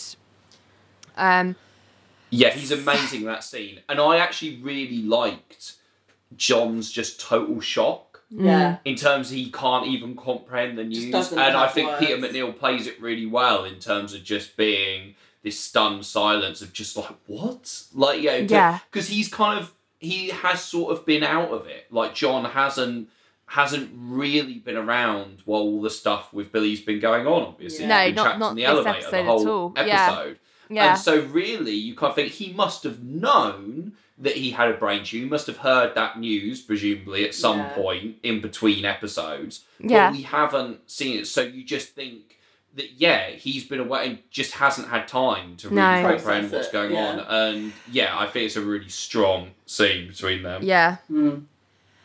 Um, so in Ally's office, Ling ha- comes in to say that Richard has spoken to Billy's parents and they've agreed that Richard will arrange the service. I guess they didn't want to cast anyone as Billy's parents. Um, so he, um, I was she, like, Richard, why? Why? Yeah, exactly. um, but then she asks if Ally's okay, and they have this moment where uh, Ling kind of reaches out to squeeze her hand and tell her that she's there for her. Um, and Ally's like, "Yeah, I know, um, thank you," which I thought was really sweet. I was like, "That little," I like Incredible. that I they, love it. you know, continued I that thread of Ling and Ally having a friendship. Um, now I still, I still ship them. I still think they're better for each other than any men. Yeah, absolutely. But I, I just, I, I love it when you know. I, I think it's so touching to see people just quit their normal everyday bullshit yeah. when important stuff happens. You Yeah. know, like uh, I just love it. I love that. Yeah, I, I love this. stuff. This is the three moments that really hit me, like in the episode, are the bit where they say love. They say love you to each other Yeah. earlier on. Yeah. Um, Billy and Ally. The bit where Billy does actually crack and kind of suddenly starts garbling fantasy about being married with kids to Yeah. Ally.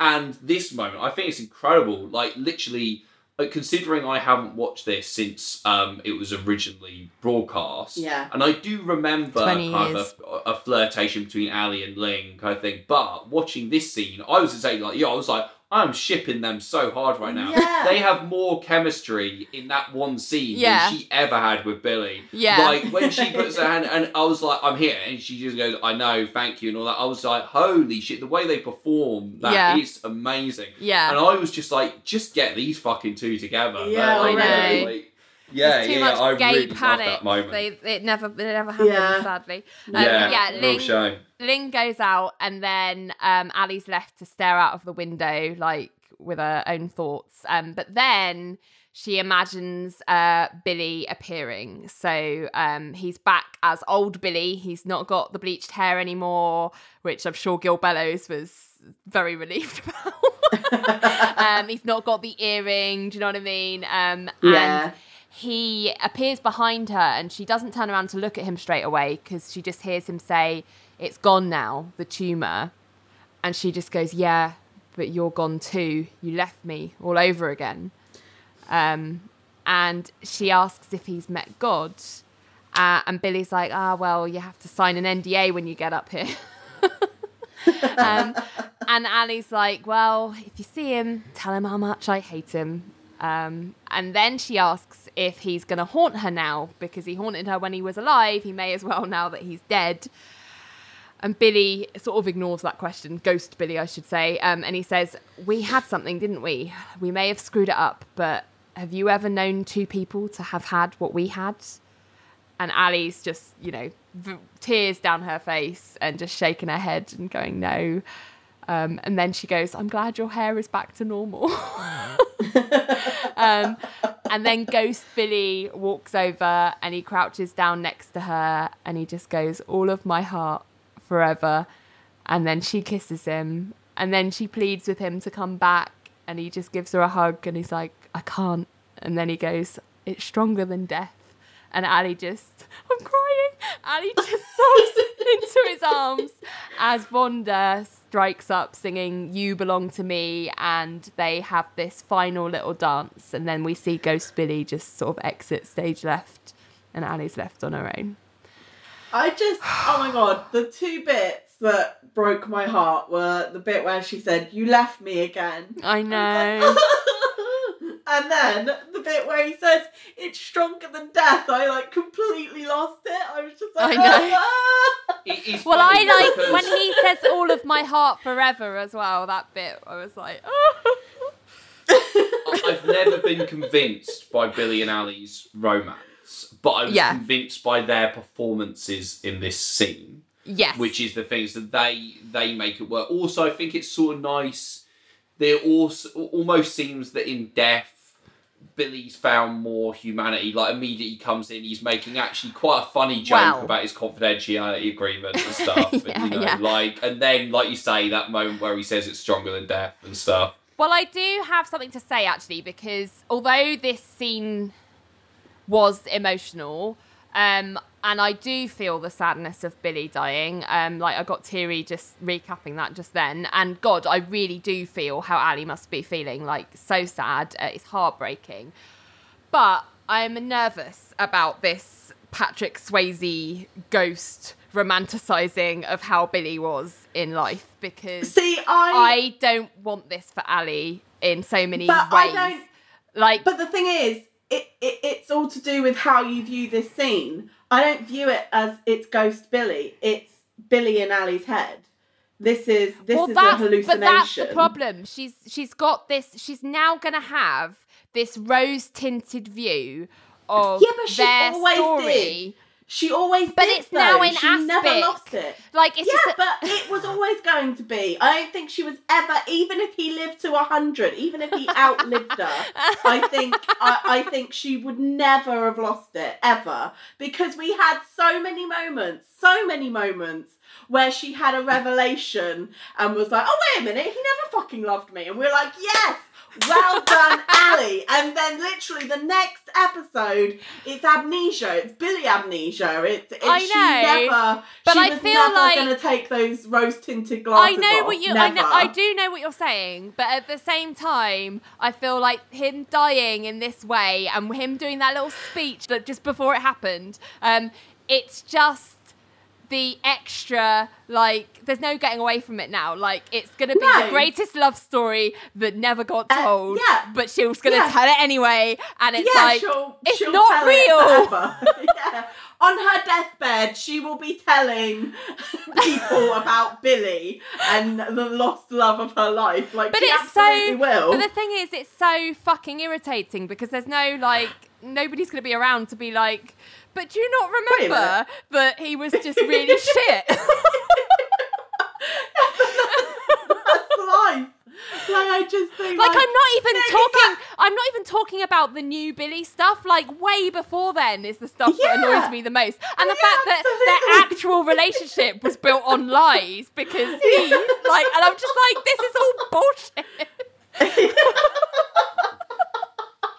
I agree, but I don't think, like I say, I don't think the fact that he dies has changed anything. I I, I don't think him living would have changed anything. Like I she dunno. was never gonna let go of the the fairy tale that she had in her head. She's just going to be even more unsufferable now about it, Yeah, which is yeah, what is annoying me. but you know, I'll give them this episode because this episode Yes. has been done very well, and I think Yes. that deserves some recognition. So, Yeah. and when I say agree. Ghost Billy, I do. I the same as you. I do read it as her conjuring him in her head. I don't think it's meant to be read as an actual literal ghost. ghost. No. Yeah. Um, yeah, I think Yeah. yeah. turning into full on supernatural fantasy. yeah, like, literally, it's Ghost Billy following Um, her around. yes. I can't remember if I cannot remember if Gil Bellows does turn up again as a Ghost Billy. He does. Oh, possibly He does. he does. He does. does. Okay, Oh, there you go. Yeah. okay. Um, but anyway, so Georgia has come to see Ally just as as uh, quote unquote Ghost Billy has left. Um, and Georgia just says that um, she sort of shares that she's still just feeling numb, but basically she's come here to plan his memorial service. Um, and she says, uh, like, we should do whatever we can do to keep it peppy because Billy would have wanted people to laugh, like, celebrate his life and not dwell on his death. Um, and Ally's like, well, that's cliche. And Billy loved cliche. Um, and then Georgia asks her about when he died, um, because obviously she wasn't there. Um, and she says, Yeah. you know, was it really peaceful? And Ally's like, yeah, like completely. He just said he was tired and he sat down. Um, and then she lies because she says when she, Ally ran up to him, he said that his last words were, Tell Georgia I love her. Um, and this se- seems to mean a lot to Georgia because she's just like, He did. And Ally's like, Yeah. and then he closed his eyes and and he was gone. Um, so then they agree to be upbeat and like plan this fun funeral. Um, like they want, you know, he would want people to smile. Let's give him that. So, um, bless them. I've gotta say, I was like when they were like saying about Billy, oh, you know, he'd want people to smile at his funeral. I was like, would he? Like I was just like, did we ever? I was like, did we ever get the impression from Billy that he'd be the kind of person who'd be like, I want people wearing bright colours at my funeral and smiling? Like, yeah, I was just like, he was a No real idea. boring bastard. Like, yeah, like literally. I want I, I tits. very, very much doubt it. I did think it was an oddly selfless act for Ally, um, like out of character for her to tell Georgia Yeah, that I loved Billy that. loved her instead. Like I, I was like, oh wow, that's kind of like for Ally, Yeah, like you know, quite a big deal. Like to That was- give her that. that was huge. Yeah, and I I loved that moment as well. I thought that was really good. I and I don't think it's necessarily. I think she has done things like this before. It's just not her normal. Uh, Not her natural oper- state yeah, of being. not- yeah, it's not her normal state of being, but it, she's not. She's definitely done things like this before. But I, I think like yeah, it was a really uh, selfless and and Hmm. um. it was just a nice, considerate gift. thing to do, Yeah, and you know, I just thought that was because lovely. she knows it's going to mean the Mean world a lot, to Georgia, yeah. and it clearly does. yeah. and it doesn't hurt Well, anyone. for fuck's and sake, she couldn't yeah. have told her the reality, it, the right? real, yeah, exactly, absolutely. Although I will bring this up again later for a reason. So Oh, we'll Okay, on to that. yeah. okay, So, so um, the next scene we're at the memorial service, which has um pretty much everyone like from the office, like Whipper's there, the Apart Billy, from John, the well, apart Yeah. from John, obviously, but we know where he is. The Billy girls, um, you know, um, and the two notable exceptions is John, but Renee. Renee. Yeah, I know. I've got. Where is Renee? I've got mark, that, mark, yeah. I thought the same thing. Uh, Well, there's a couple of things I thought about people who are there and aren't. Number one, I noticed the weird kind of robot girls who followed him around. Billy Uh, girls, Billy yeah. girls, they were there. Robot Like, um, girls.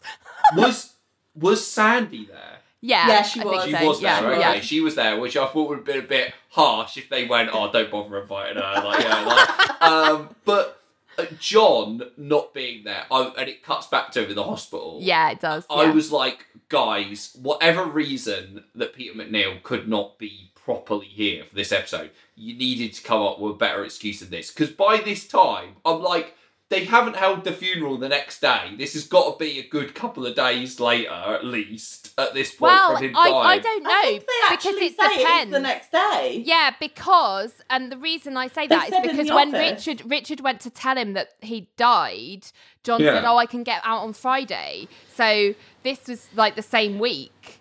So it's it's it's only a Well, couple of days. w- It's whatever the extremely case, quick, it's yeah. definitely more than one day in terms Yeah. of like. And I was like, I'm sorry because I mean I didn't buy even when they turned around and went they were jagging him off to hospital. I was like, why? Like I was just like Yeah. literally he's just been hanging out of an elevator for like a half an hour or whatever. Like you know it's not it, it- he's not going for it. When he said oh Yeah. got a bit of lower back pain, I was just like. uh, John is clearly too rich to care about his hospital bills. Like, because Yeah, yeah, like, literally, you I was like, you could that. easily go home. I, I mean, I would like to think that most people, given that he was clearly absolutely fine, would have gone, oh, one of the, you know, one of my closest friends has died. Like, perhaps I should Yeah. get up and go to the funeral.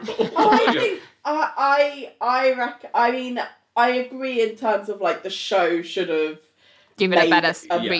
better Come up Yes. with a better reason. But I, I, you know, I think like I, I don't think John would have missed it if he, you know, didn't have to. Yeah. like, But I just said they didn't provide a good enough Yeah. excuse yeah, for him not for him not to I- actually I be get there. what you And mean. I agree completely about Renee. I noticed her absence as well and was just kind of like, oh shit, they're already kind of not Well, this is Wow, this yeah. has happened. We've no, we've been pointing this out for the last, I think, couple of episodes that Renee hasn't yeah, been 'cause there. She would have been at, at the Tina. Turner. yeah, Mm. at, at moments Thing. when she definitely would have been, and it's really odd Been that she's there. not there. yeah, I mean, so uh, yeah, of course she'd be But there for I find like. it. Oh, yeah, for, her, for Ally. Like, yeah, Ally. absolutely. Yeah. But but I find it really funny because like um wasn't she the character that kind of went through a phase of being like, why am I here? Yeah. and now and now She's she's, not not, in places where she should be and no one's making Well, any note This note is the. Yeah. thing, right? I always, I've got to say right now, I always give the respect to, and the thing what's annoying, frustrating here is that Renee's not even left the show yet. No. No. and she's not being She they're not back bothering to pay her to turn up Yeah. to like do that but it always it, i always give huge respect to actors who have left shows and come back years later for a funeral even if they're now like a successful actor Yeah. and they don't have Yeah. to It's come just back. such a Yeah. Like, the- delight for the fans, right? Yeah. It's just Yeah. so Yeah. nice. Well, and yeah. also it makes logical Sense, sense, yeah. in terms of like if that person was close to that person, They would that come they, back. they- Go to they would Yeah. go to the funeral. Yeah. And I've got the biggest props ever for this has to be Ant and Dec coming back to Byker Grove. For Geoff's funeral. Way after. Yes. Yeah, way after they were properly Ant and Dex. Said Yeah. this is like after SMTV, Yeah. Yeah. all that Yeah. stuff. I remember that. The- and Yeah. they came back like years after they left for a funeral, and I was like, "Fucking respect." That was for Geoff's Yeah. I like. I remember. Yeah. you Yeah. actually give a shit Yeah. like, you know, for the mate come back for that funeral, even though you're now like some of the biggest stars on TV. What I loved about Yeah. that actually, and I know this is completely off topic and not relevant to anyone in America watching this, but um, watching this, listening to this, but um, that was like that's a kids' TV show, and it, as you say, it was like a decade after they'd left, or even more Yeah. so. And none of the And And fans none of the would have been fans are going to be the same. Yeah, exactly. would know who these They were guys are. gone, why am I at Deck at the funeral? I just thought that was. Let's get ready. Let's get ready. I feel like that was more for the love of the show and like Yeah, where they've yeah, come yeah. from than and what it anything else. gave But to them. Great, Like, yeah, yeah. yeah, Absolutely. loved it. Um, loved Yeah. it. Great. So anyway, back to the funeral with the, la- Billy's the funeral. lack of Renee. So yeah. So Ally has to. Um, she's she's giving the eulogy and she's basically waiting for her cue to come up because the Reverend's still talking. It's Reverend. What's his name? Reverend. Hurry up, Reverend. Reverend Get my bit. Mark, isn't it? Reverend Mark that we've Yeah, seen uh, several it. times. Um, and he is uh, waiting for him to finish because um, his words, like whatever he's blabbering on about, doesn't seem to be helping her.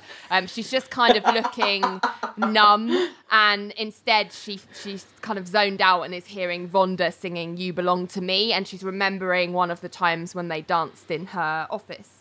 Um, and when it's her cue to actually go up there, she has to be nudged by Richard because she's just completely off in that fantasy.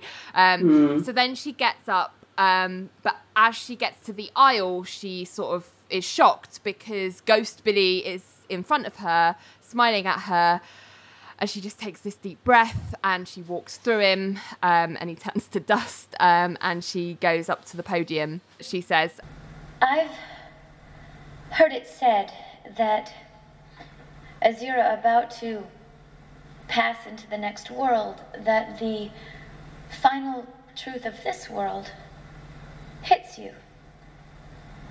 And the last thing Billy spoke about right before he sat down in the courthouse was love. How it was all that mattered. He, um, he seemed so lost in these last few months. But looking at him in the courthouse right before he died, he he suddenly seemed so found. I, he um, said to me recently, he said, It's stronger than death. And I wasn't sure what he meant. Now I am. When we were little, we we would talk about this day. Actually, we would sing about it. He would sing this song. And when I die,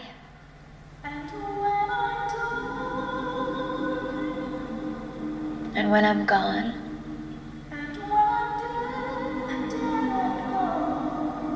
There'll be one child born.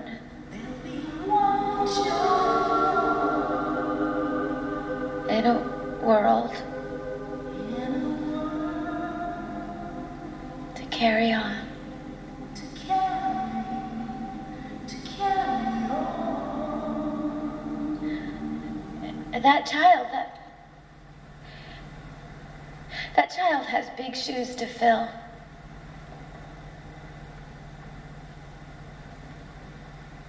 Billy Thomas. With all of my heart. Forever.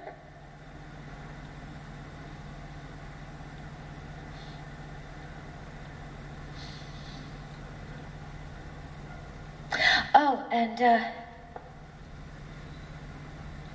as for heaven, There's a new man in town. And he's not And then the gospel choir starts singing New Man in Town as everyone gets up eventually and starts dancing and clapping to this gospel version, which I love that the first people to get up were the Billy Girls. like they just like started leading everyone. And that gives, you know, that's their way of giving everyone a reason to smile when they think of Billy Allen Thomas, R.I.P. Um, then the choir fades into um, after the kind of peak of the kind of uh, upbeat version of um, the song. Um, it fades into that song that Ally was quoting in her eulogy, which is "And When I Die," um, that that Billy used to sing, and the scene kind of ends on this solemn note. So I thought that was quite clever.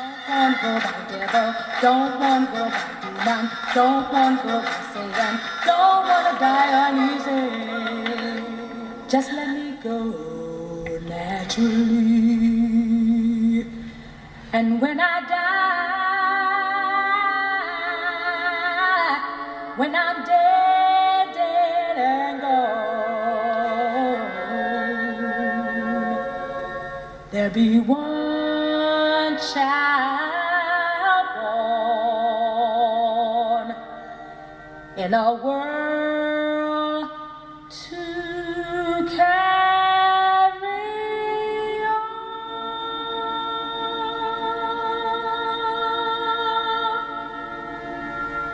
Uh, this is what I was gonna talk about in relation to what she told Georgia.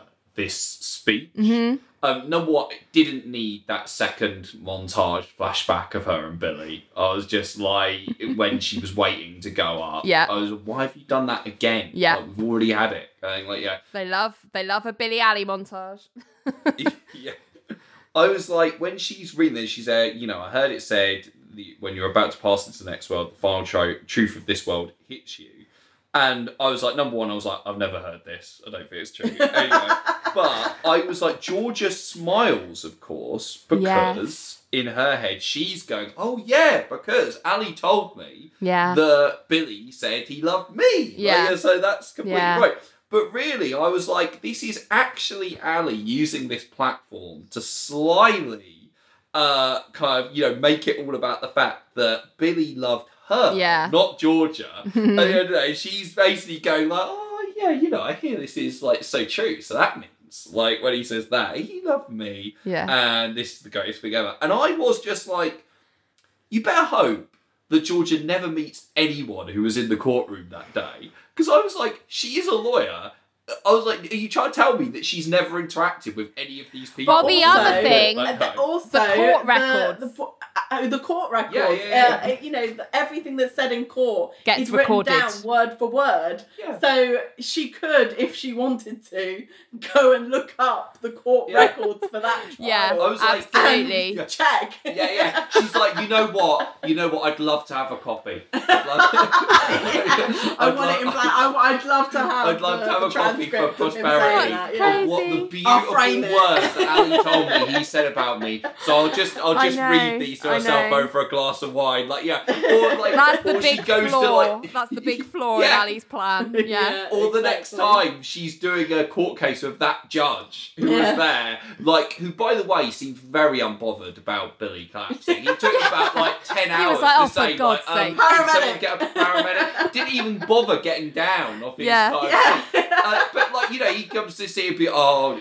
Georgia, you know, terribly sorry to hear about your loss, kind of thing. Like you know, very odd, wasn't it, when he started banging on about Being married to Ally for 12 years. And I just, I just, you know, this could backfire. I think. Yeah, like, um, absolutely. also, I was like, when she turned around and went, "That child has big shoes to fill." I was like, "Does he though?"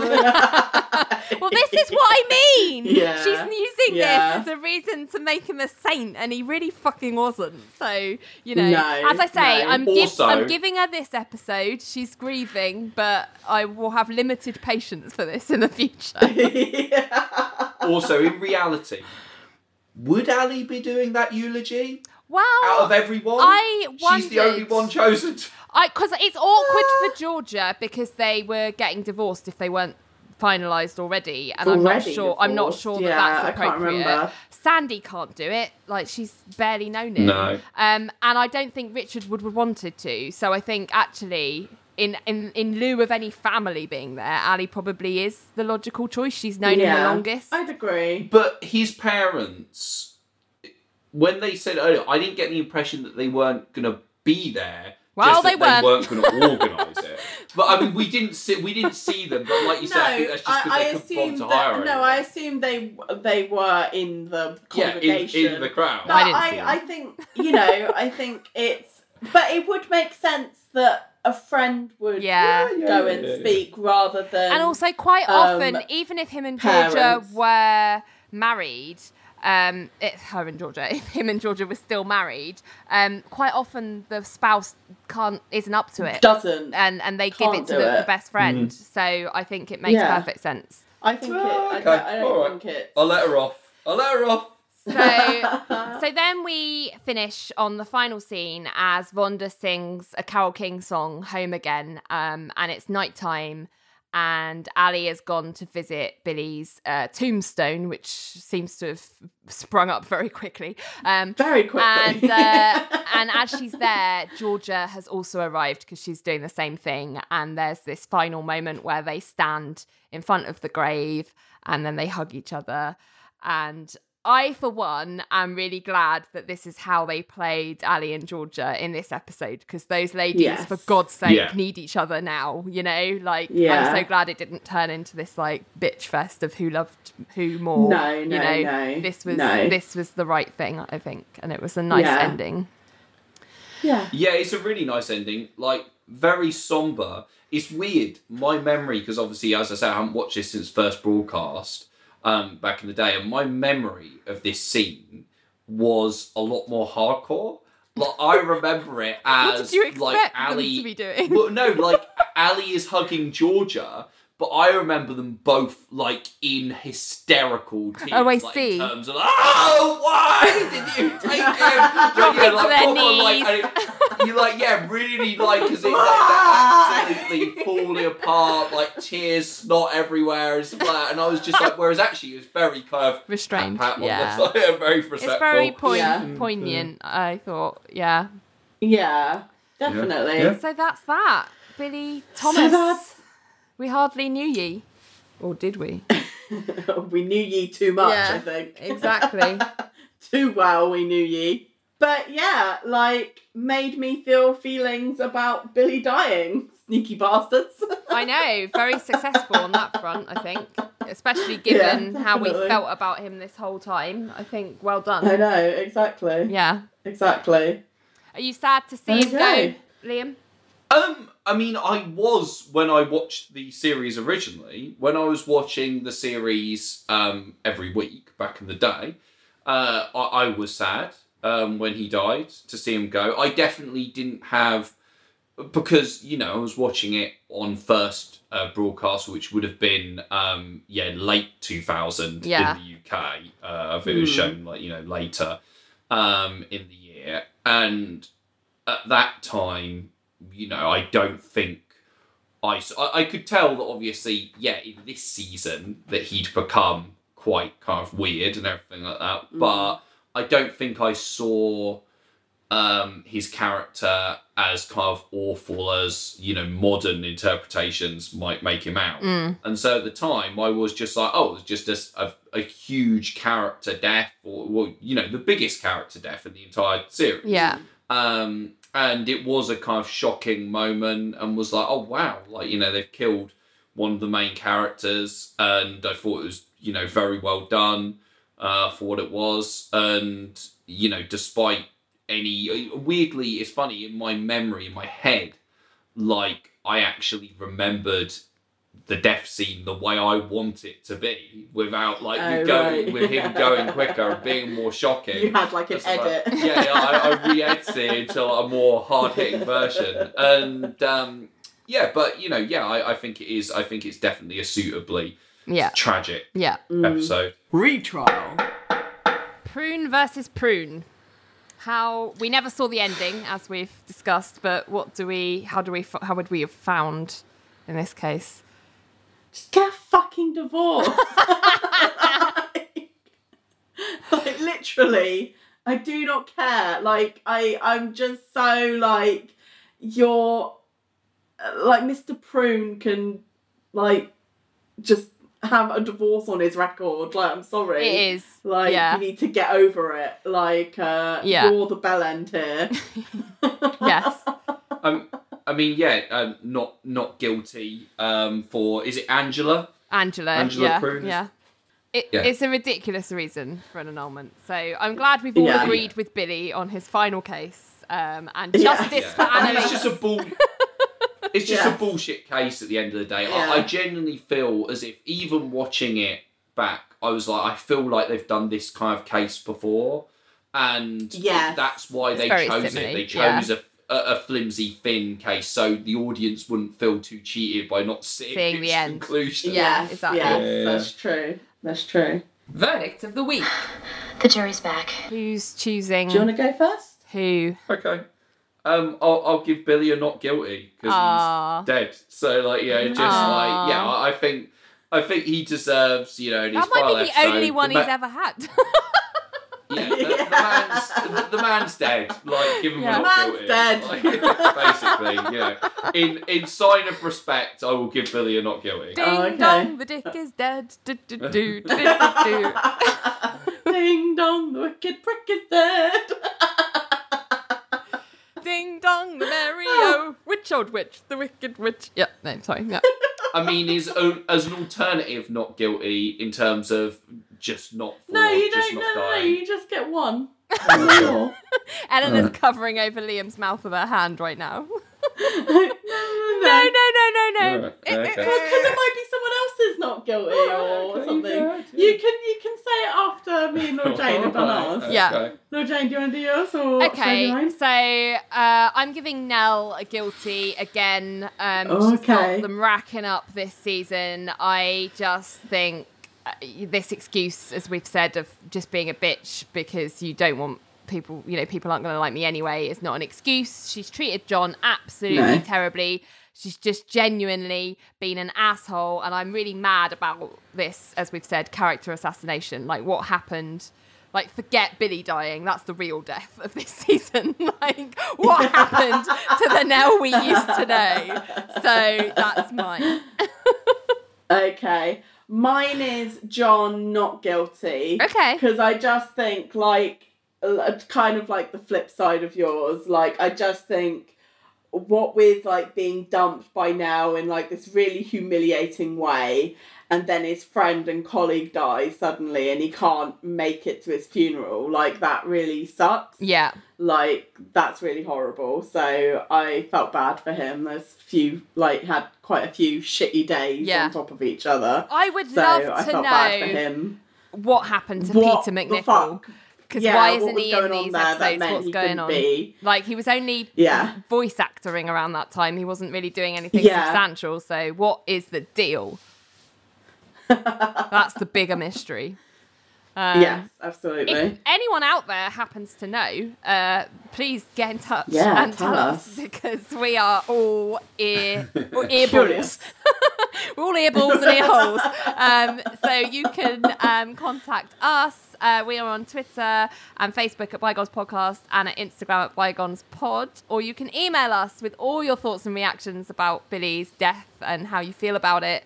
With um, 2020 eyes. Our email is uh, bygonespodcast at gmail.com. Um, and Liam, how can people get hold of you and tell you all they feel about Billy and follow you, uh, follow your spotlights? Uh, yeah, I mean, you can find Spotlight at Spotlight Pod on Instagram, Facebook, Twitter, and you can find it on all the usual kind of podcast platforms, uh, Apple Podcasts, Acast, all that kind of stuff. Um, definitely come check us out. I also occasionally um, review TV uh, for BBC Radio Surrey and Sussex, uh, so you can probably catch me there occasionally as well. Oh, what was your other thing that you were going to say if you weren't giving Billy a Oh no, don't worry. well, Well, I, Come I, I, on. Last found chance.